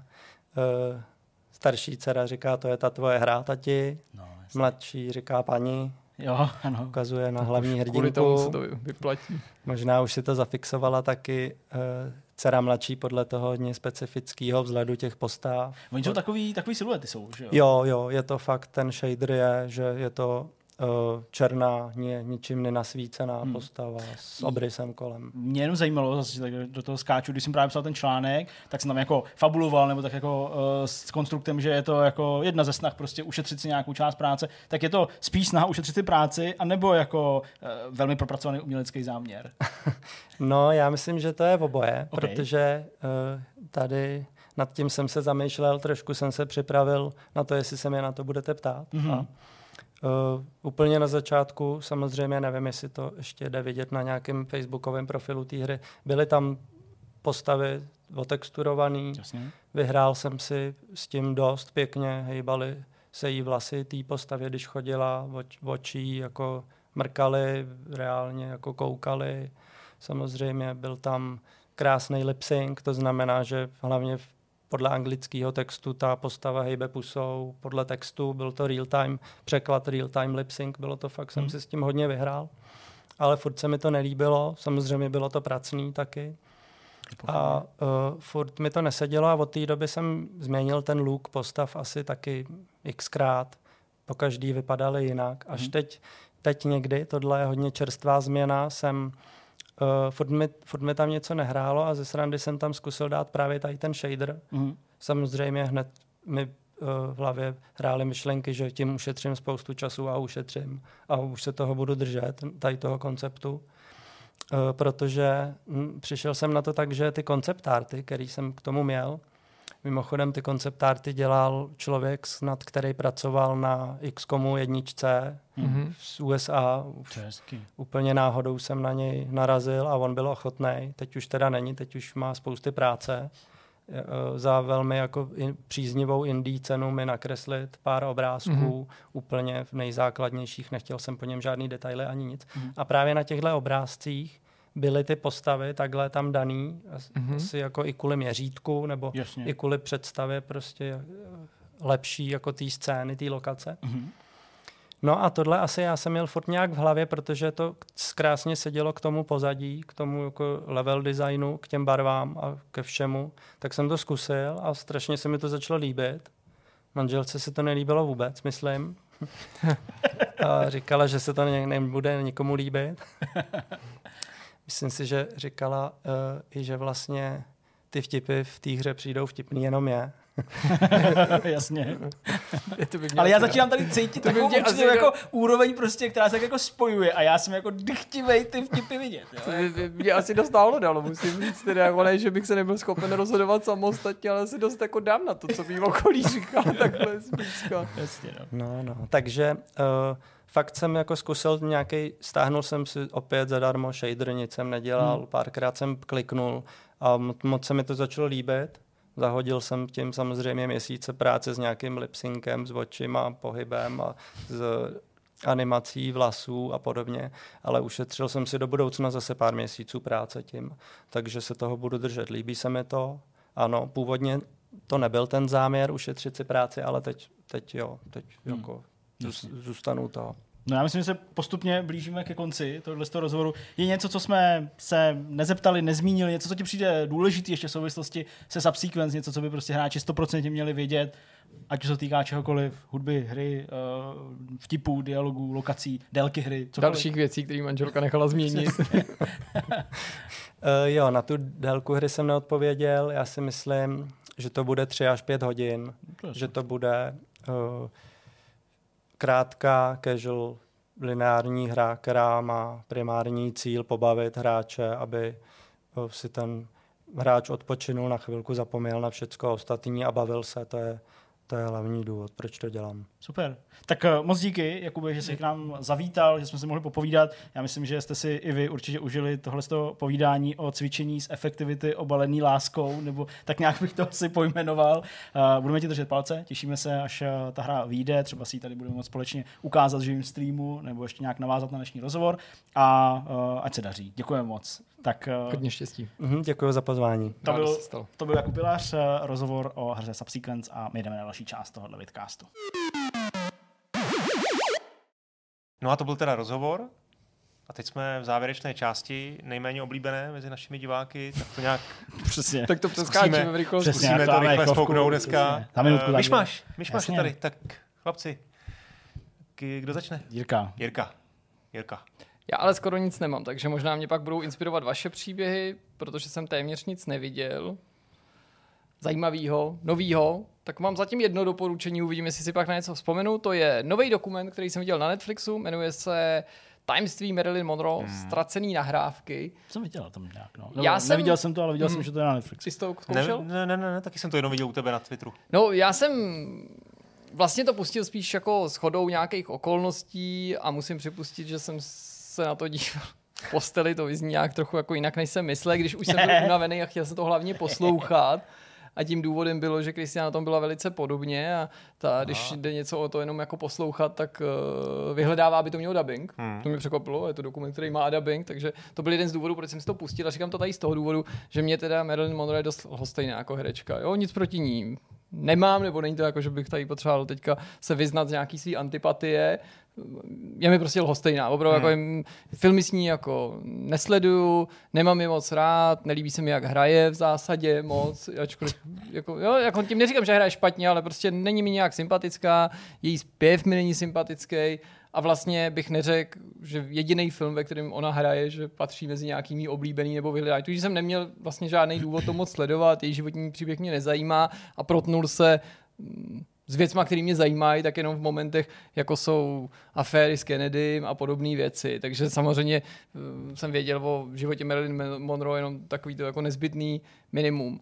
Na tom dokumentu, který se mi nakonec docela líbil, mě ale ze všeho nejvíc zaujala jeho forma, možná víc než obsah, protože on z drtivý většiny je tvořený audionahrávkama, telefonátama s lidma z jejího okolí. A hmm. ty nahrávky nejsou úplně aktuální, on ten titul k tomu už odkazuje. Jsou to nějaké nahrávky, které pořídil jeden reportér, novinář, který potom příběh užil v 80. letech. A to bylo právě takový docela vlastně asi jako dobrý období, že kdyby si dneska chtěl takový materiály a informace získat, to začal si ty její kolegy, známí nebo přátelé obvolávat, tak už by nebylo kam se dovolat, už by to nikdo nezvednul, nebo jako zřídka kdy kdo, prostě jinými slovy tím říkám, že byť to zní tak jako morbidně, že už jsou třeba po smrti. Ale v těch 80. letech neuplynulo zdaleka tolik času od její smrti, ten její odkaz byl pořád aktuální, ale současně i když se třeba zdráhají ty lidi, tak už jsou ochotnější o tom mluvit, než by byli eh, třeba jako v letech bezprostředně následujících po té smrti. A ty filmaři, potom je ten dokument pojali docela dobře. Já jsem pak koukal, jak to hodnotí lidi, kteří se o Marilyn Monroe zjevně zajímají, myšlo mezi normálníma divákama, nemyslím tím žádný odborníky, kteří tak jako jsem z toho pochopil, že mm, to vychází pro ně, že tam nedověděli si vlastně nakonec nic super objevného, ale byla to taková docela zajímavá sonda do soukromí, oklikou přes ty ostatní lidi. Ale mně se líbilo, jak se vlastně popasovali filmaři s tím, že mají spoustu exkluzivních, atraktivních nahrávek s hlasem fakt známých lidí, já nevím, třeba namátkou režisér John Huston, mm, otec eh, Angeliky Houstonový, že herečka známá, že mm, dlouholetá přítelkyně Jacka Nicholsona, hraje třeba Mortišu Adamsovou z Adamsovy rodiny, pokud byste náhodou nevěděli. Musí, musí přijít takový ten light, takovou tu, takovou, furtnic, takovou tu, furtnic, takovou tu casual, casual, prostě jako verzi pro nás, kdo si nepamatují jména, tváře a tak dále. Aha, jo. A když bych to takhle, to budu jenom popisovat, to určitě bude znít blbě, ale v praxi to vypadalo dobře. Oni použili ty autentické nahrávky, které já jsem je zkreslený tím dubbingem, ale pak jsem schválně ještě kus poslouchal jen tak, a nahráli k ním herce. Teda nahráli jako herce, který předstírají, že jsou to oni, s kým ten reportér telefonuje, ale to je takový jako zamžený, rozostřený záběr bez obličeje, ze zadu, herečka, kolegyně sedící na posteli a takový. No prostě docela mě zaujalo, jak je to řemeslně provedený, že máš prostě archiv audiokazet, tam máš tisíc hodin nahraných prostě telefonátů s nejrůznějšíma lidma z jejich okolí a nepochybně ten produkční tým stál před otázkou, no to je, to je zlato, to tam jako říkají dobrý věci, protože tam mluví prostě syn psychiatra, ke kterému chodila těsně před smrtí, který ho navštěvovala, stýkala se s jeho rodinou, jo, právě ty přátelé, známý, manažer, ale museli stát před otázkou, co, co s těma audiokazetama teďka uděláme, že jo? nemáme to nahraný ty lidi. Hmm. A to provedení je dobrý a přestože ten dokument trvá, já nevím, bezmála dvě, dvě hodiny, předpokládám, má takovou jako plnohodnotnou stopáž, není to tentokrát naštěstí hmm. žádná série, to už mě trochu odrazuje případ podobných projektů, tak mi to hrozně rychle uteklo hmm. a zaujalo mě to. Líbilo se mi to, přestože to místy, mm, no má takovou tu patinu, takový ty jako laciný bulvárnosti, takový ty snahy no. poukázat, no a, to, a to tahala zrovna s kým? To bylo s Bobem nebo s Jackem? Prostě jako, no to bylo s Bobem, jo, s Bobem, prostě, takže a jak to tam vypadalo v té vile na to, tak možná pokud si potrpíte i na takovýhle pikantéry. Takový jako uslintaný, takový, jasně, ale chápu. Trochu jo, ale na druhé straně zase to nepůsobí jako, že by to bylo jenom bulvarizovaný jasně. a hmm. vymyšlený, jenom to možná pro vás, kteří se zajímá jste třeba, nevím, o klan Kennedyu, ale nezajímali jste se o Marilyn Monroe a měli jste jenom jako informaci takový jako já, že se samozřejmě tam ty cesty skřížily, může to vrhnout takový jako odlišný, až bych řekl nelichotivý třeba světlo na ty, na ty aktéry, prostě další. Ale pořád jsou to jenom výpovědi dalších lidí a na konci nedojde k žádnému skandálnímu zjištění, protože možná jako byste podle toho názvu nebo toho povídání soudili, že protože se to tak jako předznamenává tam několikrát jako pojďme zjistit, co se s ní skutečně stalo, zabila jí prostě CIA, odstranili ji kvůli tomu, že byla nebezpečná, nebo protože se tahala s prezidentem, nebo s prezidentovým bratrem, nebo prostě to byla levičácká ve skutečnosti nějaká běhna, jo, to neříkám si to myslím, jenom takový ty jako mm-hmm. střípky z toho, tak ne, prostě jako mm, prostě psychické problémy, dlouholetý, neřešený, zklamání v osobním životě, obrovská sláva, ale přesto nešťastný život, pramenící možná jako z dětství a prostě pak jako nehoda s lékama a nějaký špatné věci a tak dále. Konec. Dokument docela slušný, vlastně se mi to docela líbilo. Hmm, hmm. A to je všechno? No já jsem nový věci neviděl, tak mohl bych vám Circle vyprávět o tom. Ne, to, to nej, vy nejste fanoušci Circle? Ne. Vím, co to je, to je taky to realita. Hele, já jsem, když jsem, když jsem koukal na něco jiného, tak jsem koukal na věci, které se tady zdráhám doporučovat, ne protože bych se za ně styděl, ale protože nejsou nějak objevný. Já jsem si třeba připomínal tenhle týden Kašlu na lásku, to je moje docela oblíbená retro komedie, protože, ačkoliv nemám rád, uh, nemám rád uh, Marilyn Monroe, tak mám rád komedie Billyho Wildera, vlastně takový ty komedie, ve kterých ona taky hraje, ale mám rád ty ostatní, ve kterých ona teda nehraje. A Kašlu na lásku je skvělá retro komedie, která klidně fakt mohla v nějakých jako 50. nebo 60. letech vzniknout, ale to je přibližně 20 let starý film, že, který každý z nás, hmm. René Zellwegerovou, Ewanem McGregorem, který tam předvede prostě skvělý jako i komediální. Já nejsem všichni. Neznáš to? Ne, neviděl jsem to. Já jsem to Fakt asi viděl, ale ne. jako moc jako je to, to, to hodnocení jako lehce nadprůměrně, já to, to mám já fakt rád, je to jako, jsou tam nějaký písničky, je to takový barevný, je to jako, že se to ne situovaný do té doby, ale se to záměrně snaží jako napodobit kameru, estetiku, hudbu, hmm. to přehrávání hmm. dobový hmm. hmm. a je to takový jako odpočinkový film a tím důvodem, proč jsem se ho pustil mimochodem bylo, že přibyl na HBO Max, a já jsem tady několikrát mluvil o tom, že jednak na HBO Max, podobně jako na Netflixu, hrozně blbě hledají novinky, což byl i tenhle případ, že to byla novinka, najednou byla utopená asi za 15 jinýma věcma v novinkách. Prostě nebyla chronologicky na tom prvním místě. A druhý důvod, co mi na těchto těch službách štve, že málo kdy se tam přidávají starší filmy, jo? Hmm. nebo to nemusí být jako historický, ale jako jakýkoliv jiný filmy nejsou aktuální, hmm.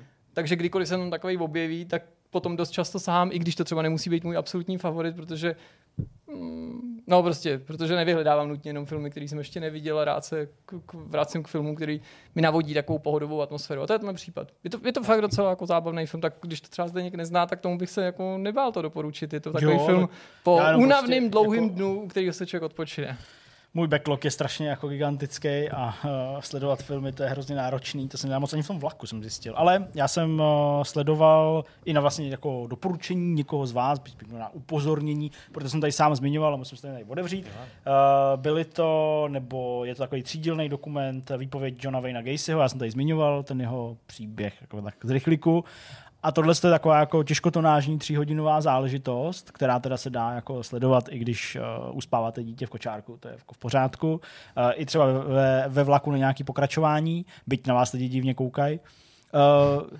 je to jako takový mrazivý, to je. je jo? Uvědomit si, že prostě někdo je tak porouchaný jako v hlavě a prostě dělá takovéhle věci. Uh, nemá asi smysl tady jako ten, ten, ten příběh prostě příběh uh, opakovat.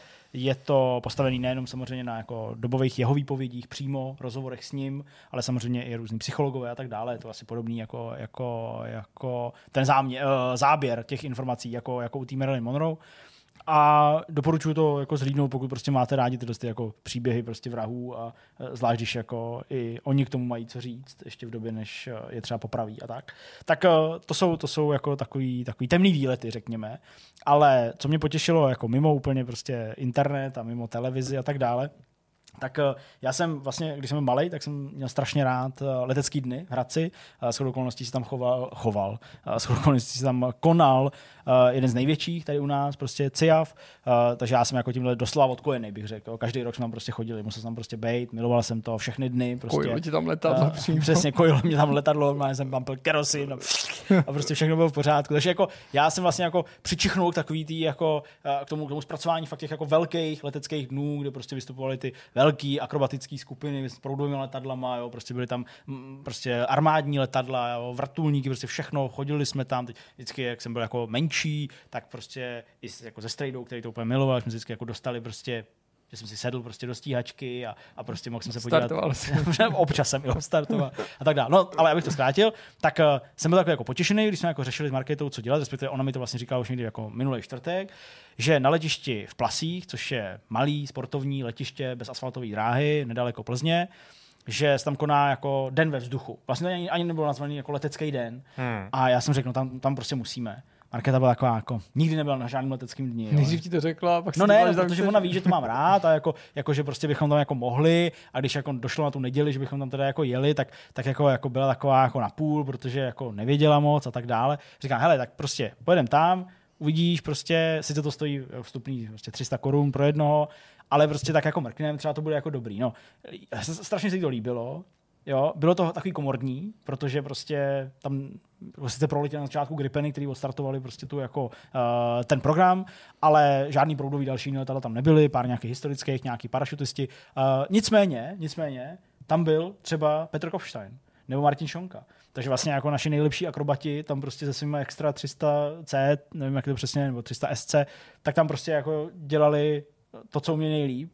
A vlastně jako já jsem byl úplně neříkám o vytržení, nebo prostě, že bych to neviděl, jako, že bych to viděl poprvé. Viděl jsem už mnohokrát akrobaci leteckou i v podání těchto z těch uh, dvou uh, profíků, ale když jsem jako byl a svítilo mi to sluníčko a stáli jsme na takový ty udusaný trávě a prostě se mi tam mezi nohama proháněla Leontýna a Markéta jako se zájmem sledovala ty letadla a fotila si to, tak mi bylo zase deset a zase jsem byl na tom Ciafu v té trávě u těch hangárů prostě na tom letišti a vlastně jsem zažil úplně jako takový krásný takový jako návrat do toho dětství a úplně nesmírně jsem si to užil, i když to nebylo tak velký. Tak to mě jako úplně zasáhlo, eh, jako v pozitivním slova smyslu samozřejmě. Navíc jsem zjistil, že to byl 20. ročník, že to je jako velice teda jako tradiční jo, v, těch, v těch plasích. A tak nějak jsem si jako dal jako do hlavy, že to prostě musíme zopakovat příští rok hmm. a že to je jako fakt jako moc hezká akce, byť říkám malinká relativně, jenom s pár nějakým prostě jídlem a vlastně s pár nějakýma upůdkama, ale vlastně jako hrozně hezká. Tak eh, to se mi moc líbilo. Škoda, že jsem u sebe neměl nějaký peníze, myslím tím v hotovosti, protože tam samozřejmě ještě předtím, než začal ten program, tak tam eh, dělali taky jako jenom vždycky lety prostě po paternu, jenom prostě jako, že tam prolítnout s lidma, ale měli tam i vlastně krásný nový sklad, na tuším Zlín 142, uh, vynovenou a tam vlastně si mohl zaplatit, jakože si byl vlastně, jako, že si mohl i sedět v kabině a jako, trochu si i jako zařídit, ale já jsem neměl žádný peníze, takže se to nakonec sešlo, takže jsem jenom koukal. Bylo to fakt krásný, vlastně. Fakt jako mě to zahřálo u srdíčka, moc se mi to líbilo, víc nemám. Ale to jsi mi připomněl, v tom Airparku jsi byl ve Zručí úplně? Ne, Slyšel nebyl ještě. Mě? Slyšel jsem, nebyl, mám to v backlogu, mám to v plánu, nebyl. Jo, já jsem tam byl já zase takový jako fanoušek asi do tohle, do téhle techniky nejsem, no určitě ne, do těch letadel, ale před dvěma lety mám, vlastně mám chalupu v Brdech, takže jsem řešil kam s klukama eh, sám jako můžu vyrazit, tak jsme tam vyrazili z Ruču Plzně. Ano. Je to nějaký prostě nadšenec, to má víceméně na zahradě, jo, na jako jo. velký zahradě, ale má tam jako Ilushin, jo. jo. má tam prostě nějaký bojový vrtulníky, to jezdíme, tanky tam jsou. Přesně, jo. Jo, přesně, vždycky to čumí a, do té zahrady. A, jako, jo? Je to, takový, hm, je to prostě fakt skladiště, jo, ale má ale... to nějakou jako úplně štávní jako kulturu, ale, ale to hezký, no. líbilo se mi to. Jo, no. to takový, no já jsem jako, jako hodně ovlivněný, jako vzhledem k tomu, že jako no. fakt budeme s dušnou čarou bydlet prostě dva kilometry no, tak... od, od Líní, od, jako od letiště, to je bývalý vojenský s asfaltovou dráhou a tak dále. Takový jako hodně jako naomenej, no. Mm. no. Tak le, jako letadla fakt krásný. Super, tak to máš kousek. A pak tam tady ještě je ve Strašicích, když už jsme u těch kluků, že máte holky, tak vás to tolik jako netankuje. Když teď jsem se dopustil že genderový nějaký tady to. A našemu dítěti zatím je úplně jedno všechno. Uh, autobusy ve Strašicích, Aha. to taky není úplně daleko od vás, tak tam je zase autobusový, uh, autobusový muzeum. Nějaký nadšenci strašický kupují různý stalý trolejbusy a mají tam ty, ty jedničku, jako mají tam dostali tramvaj někde. A mají tam takovou velkou, velkou garáž, obrovskou, takový malý hangárek, bych řekl, a tam mají ty starý jako autobusy vyskládaný. A některý normálně dělají jako cesty, že mají pár jich zprovozněných, to jsou jako unikátní modely starých autobusů, takže tam dělají jako okružní cesty a to strašně to vždycky smrdí a prdí to. A Ale lidi to hezký tam prostě, jako vy si ještě pamatujete ty, ty úplně ty první karosy, Jasně. co jezdili tady, já nevím, před uh, eh, 30 lety. Jo, no, Hradci ta, jezdili. No, no, a tak, eh, Nebo tak to má tu vůni. Zklamaný, prostě. když jsme museli ze skalky jet Ikarusem, tou no, harmonikou hnusnou ještě no, takovou, no, to, to, to, to vždycky mámě ty... říkala, čím, co pojede za autobus harmonika, Ježíš Maria. A dneska, no. bys, dneska bys si to bral, vejce se, No, se já bych se radši přece jenom s tou karosou asi dneska. Jo. Myslím, že to stát, kdybych měl na výběr, protože ten Ikarus fakt nebyl teda. Já si to jako nepamatuju, já vím, že prostě jako byly v Hradci samozřejmě karosy, ale přesně nějaký jiný, jiný jako harmonika. Jiný, takový, tady jiný měl autobus. takovou nafialovělou barvu a tehdy, že jo, kar, karosa nebyla harmonika, že jo, to bylo až potom, ale jo, prostě jo, to je harmoniky byly. Měl, na, měl takovou nafialovou barvu, přesně tak. A takový ty skládací, skládací dveře že jo, myslím, to byly. To je možný. Že to no, to jako- asi jo, ne ty celkový. Jo, ne, ty jako, že jo, to asi máš pravdu. nebo No, ale já to si jsou pamatuju hlavně na jako řidiče, tramvaj, který no. tam měl tu obrovskou, Jo. obrovskou tu a vždycky tam Jo, a vždycky jako to péroval. trucel a my tam prostě trpěli, že jo, jako děti mě to nevadilo, ale a on Ale tam jo. jako nadskakoval. To Tak já tady si to můžeš vyzkoušet, si tam fakt sednout. A mají tam nějakou taky unikátní karosu, která, ne karosu, pardon, no vlastně jo, to je ta česká karosa, přestavěná na, No. jako na cestovní verzi. To je ono. Jo, no, no, no, to je ono. To je ty vole, to je taky nostalgie. Mají tam jako cestovní, cestovní eh, autobus, kde máš asi 20 jako těch um, lůžek a tím, a to byla nějaká cestovka, co se to nechá udělat na zakázku a do dneška má nějakou snad druhý auto a taky s tím jezdí pořád, jezdí prostě Afriku a já nevím, blízký východ a tak, tyjo, takže tyjo, neskutečný. Tyjo. Autobusem No. prostě. Takže Kdyby to je vás historie, autobusy to- nebo letadla, tak můžete k Rakovníku, protože přímo u Rakovníka je železniční muzeum českých dráh. No mám pocit, že je dokonce, jako, tam jsme taky Já samozřejmě jsem byli myslím jako byl taky už, no. eh, český dráhy, to nějak to. Tam, tam je bohužel takový jako blbý, že oni mají úplně skvělé věci, jako k vidění ty věci, ty samotné vlaky, a, a nejen ty lokomotivy, ale i třeba i ty vagóny, ale prostě ten areál, já se omlouvám, jestli se na to dívá někdo, kdo je v tom nějak zainteresovaný, ten areál je tak ošklivý a tak špinavý, neuklizený, prostě stánek sídlem, kde Já prostě asi vím. Hele, je tam... Fakt jako je to i škoda, protože já jsem tam s několika lidma mluvil, uh, jako, co, co- tam obhospodařovávají a ty No. no. byli tak ochotní, že prostě, a nechcete se podívat dovnitř, tam bylo něco zamčený a oni, no to bychom chtěli. A tam prostě byla najednou nějaký, prostě, jako, a on nám tam o tom povídali. Hele, Takže a- lidi úplně jako super, Jasně. vlaky super, řada z nich i jako v dobrém stavu, i když to je zná, že ty peníze chybí. A ten areál je prostě tak vošklivý, bože, tak vošklivý, Hmm. že prostě pro někoho, kdo má rád tyhle ty muzea a tu techniku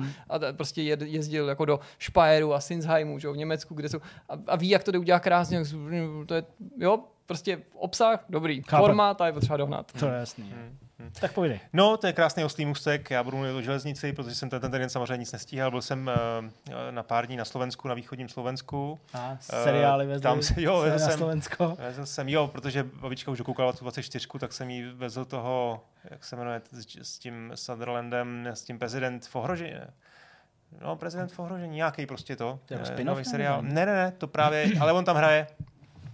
Sakra, teď mi to vypadlo. No, prostě eh, to je, ta, ta, ta premisa toho seriálu je, že vybuchne, uh, myslím, že nějaká jako velká, myslím, možná nějaká malá jaderná puma v, ve Washingtonu a zabije to prezidenta a všechny ty další ministry. A oni mají, prezident pořadí se to jmenuje. A oni mají jako přesný pravidla američaní, kdo v jaký situaci jde, se stane prezidentem, než jsou nějaký vypsané volby. No a, a tenhle ten eh, Kiefer Sutherland tam hraje toho úplného posledního nějakého ministra pro místní rozvoj, něco takového, jako 16. pořadí, akorát, že těch 15 zařve prostě při tom atentátu. Jo? Takže on je tím prezidentem, je samozřejmě úplný loser, tam nastupuje a postupně se z něj stane jako nějaký, eh, jako, že, vlastně myslím si, že ji obhájí, obhájí jako ten, tu, Mandát. ten mandát prostě v dalších volbách. No. Dvě série, myslím si, že to není žádná paráda. Abych Ale babi dobrá. ba, prostě babička říká, Jacka, Jacka, potřebuju Jacka, jako si jí to strašně líbí. Tak ne, na Jack- starý koleno Jack bude Bauera, jako, propadla že jo, tady nějaký. Jacka, já myslel, že chce Jack, No, jako, no, to, jako to, Harmona to, Baru to se Juniora. No, Vole, a- pamatuješ ještě Jacka Kennedyho, že jo, takže...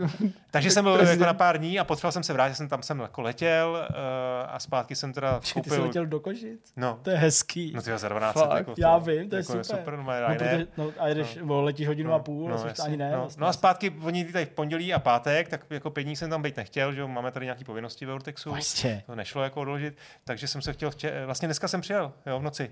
Já jsem prostě přijel, přijel nočním vlakem. Nočním vlakem. No a to je ta historka, já jsem si koupil samozřejmě dopředu, dopředu teda kupé, svoje zdarma. Ne, zdarma. Celý kupé. Celý kupé. Celý jako... Ty, Ty jsi Ty bašný honorace, šán. ty. No tak ty nebudu tam bydlet s někým, ne? Nebudu To já ti Jako rozumím, nepojedu já. prostě to, tam někdo bude chrápat. Ještě Hele, si my tam jsme prostě koupili piva, kuřák. vlastní pokoj, jako na ty velikonoce, No. teda, který jsme jeli až teďka. Jo, přesně, prostě táta s mámou potřebovali budem- vlastní soukromí, takže budem- Magdalena měla prostě svůj pokoj. To, Ty vole, to to bylo jako, to jsme si vyhodili z koupejtka, ale ano, ubytoval jsem se ve čtyřhvězdičkovém hotelu ve vlastním pokoji, prostě, to bylo úplně hotová, už mám televizi, minibar, vlastní koupel, no, prostě se tam za, čau. Prostě.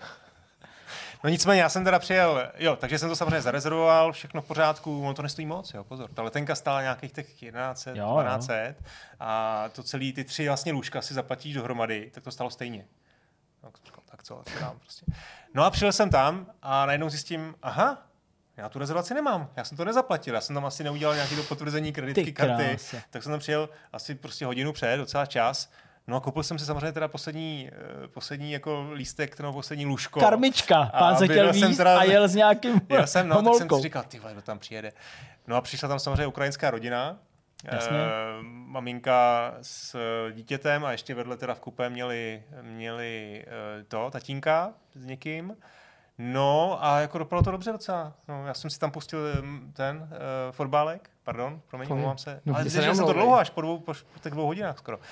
Eh, pustil jsem si Ligu mistrů, eh, samozřejmě ten signál jako vypadával a dívali se se mnou všichni a jsme tam nakonec, ten konec byl neskutečný, jako hmm, Real Madrid, Benzema, jo, to je držák, tak, tak jsme si to jako moc užili a nakonec ani nechrápali a, a jako moc, moc příjemný. Příště si teda zase dám tu tu celou kajutu, nebo jak to říct, jakož, ale, ale jako to. No, takže to byl spíš takový eh, zážitek a jenom tím pádem jsem vlastně neměl čas na nic, eh, na nic koukat a tak, takže vlastně mám jenom eh, dva malý typy. Jiří Procházka, já se o MMA moc nezajímám, Jasně. ale tohle jako je persona, celkem Jasně. jako náš nejlepší jako bojovník vlastně v tuhle chvíli bude v červnu mít titulový souboj v té své váhové kategorii a poslouchal jsem výborný podcast s ním eh, čestný strakatý na, na, na Reflexu.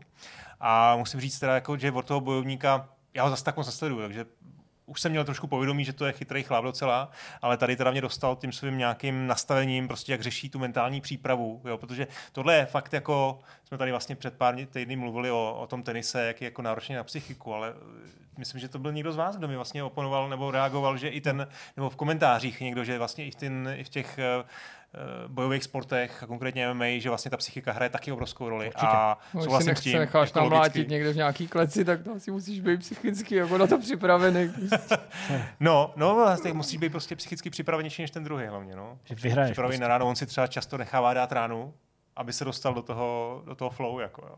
No, já tomu věřím. Takže, no a to nastavení, co tam teda jako popisuje, je to fakt velmi inspirativní a shodou okolností teď ještě na voju si můžete pustit uh, dokument Jiří Procházka, Cesta bojovníka, o něm zase tam hodně nechá jako nahlídnout do té svojí uh, nějaký ten osobní, do toho svého nitra a jako mluví tam o oso, osobních věcech, jako umrtí tatínka a podobně. Uh, je to zajímavý. No, není to jako úplně jako takové jako, že víš, že bys čekal od bojovníka prostě prázdná hlava a že, že teda má svaly a umí dobře se, mm-hmm. se prát, tak ten chlapík jako fakt je vidět, to má hodně srovnaný a, a tak tak. No a to je vlastně všechno, potom mám tady, a to s tomu se chci asi vrátit, možná s tou udělám dokonce i téma, uh, Reggie Filseme vydal, Filseme, vydal, vydal knížku jo, jo. Uh, Disrupting the Game from the Bronx to the Top of Nintendo, z Bronxu až na vrcholek Nintendo. Nešetří se. Nešetří se. Blázen, a tak jsem si samozřejmě koupil e-book, mám to už hned objednaný a mám rád papír, takže, takže to, to, už jsem tohle teda rozečet na té cestě.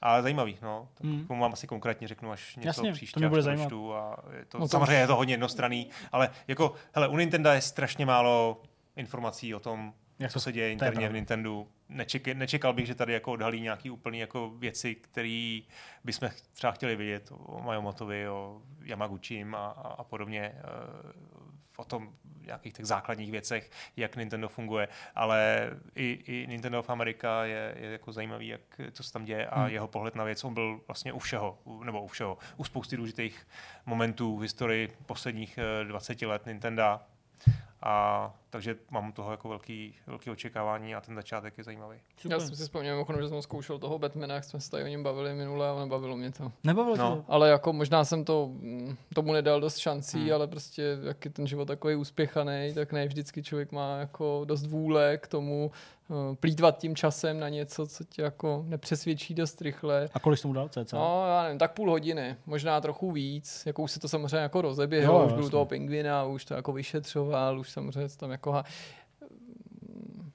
asi na mě už moc velká depka. Mně se samozřejmě jako Jasně. depresivní, nebo deprese na Batmanovi do značné míry vždycky líbila, ale tohle hmm. už asi na mě bylo moc. Jasně, no. Jo, ne, jako je to takový. To, to, nešlo nutně jenom o herecký obsazení, to asi jako bych nechtěl, aby to sklouzlo k tomu, hmm. že jako herec se mi nelíbil v hlavní roli, ale spíš o to, jak je to celý takový příliš bezútěšný a mě asi hmm. takový jako fakt je to takový. Ho, ho, možná už syrovější, než já toho Batmana potřebuju. Ale prostě mě to spíš nezaujalo, než jako, že jsem se u toho nebavil, že jsem prostě nechtěl pokračovat, ale jako cítím, že to je jako, jako restíček, že bych to někdy měl dohnat. No. Tak jo, tak to je všechno. tak jsme na konci. Moc krát díky, že jste se dívali, snad se vám to líbilo. Máme za sebou dvě témata, rozhovor a věřím i pro vás zábavný myšmaš s nakouknutím do našeho soukromí. Uvidíme se u Vidcastu zase za týden a pochopitelně váš týden z vašeho pohledu se rozjíždí, takže novinkový souhrny, streamy a tak dál. Mějte se pěkně. Ahoj. Ahoj. Ahoj, ahoj a ještě zdravím Karlose. Ahoj Karlosi. Ahoj Karlosi.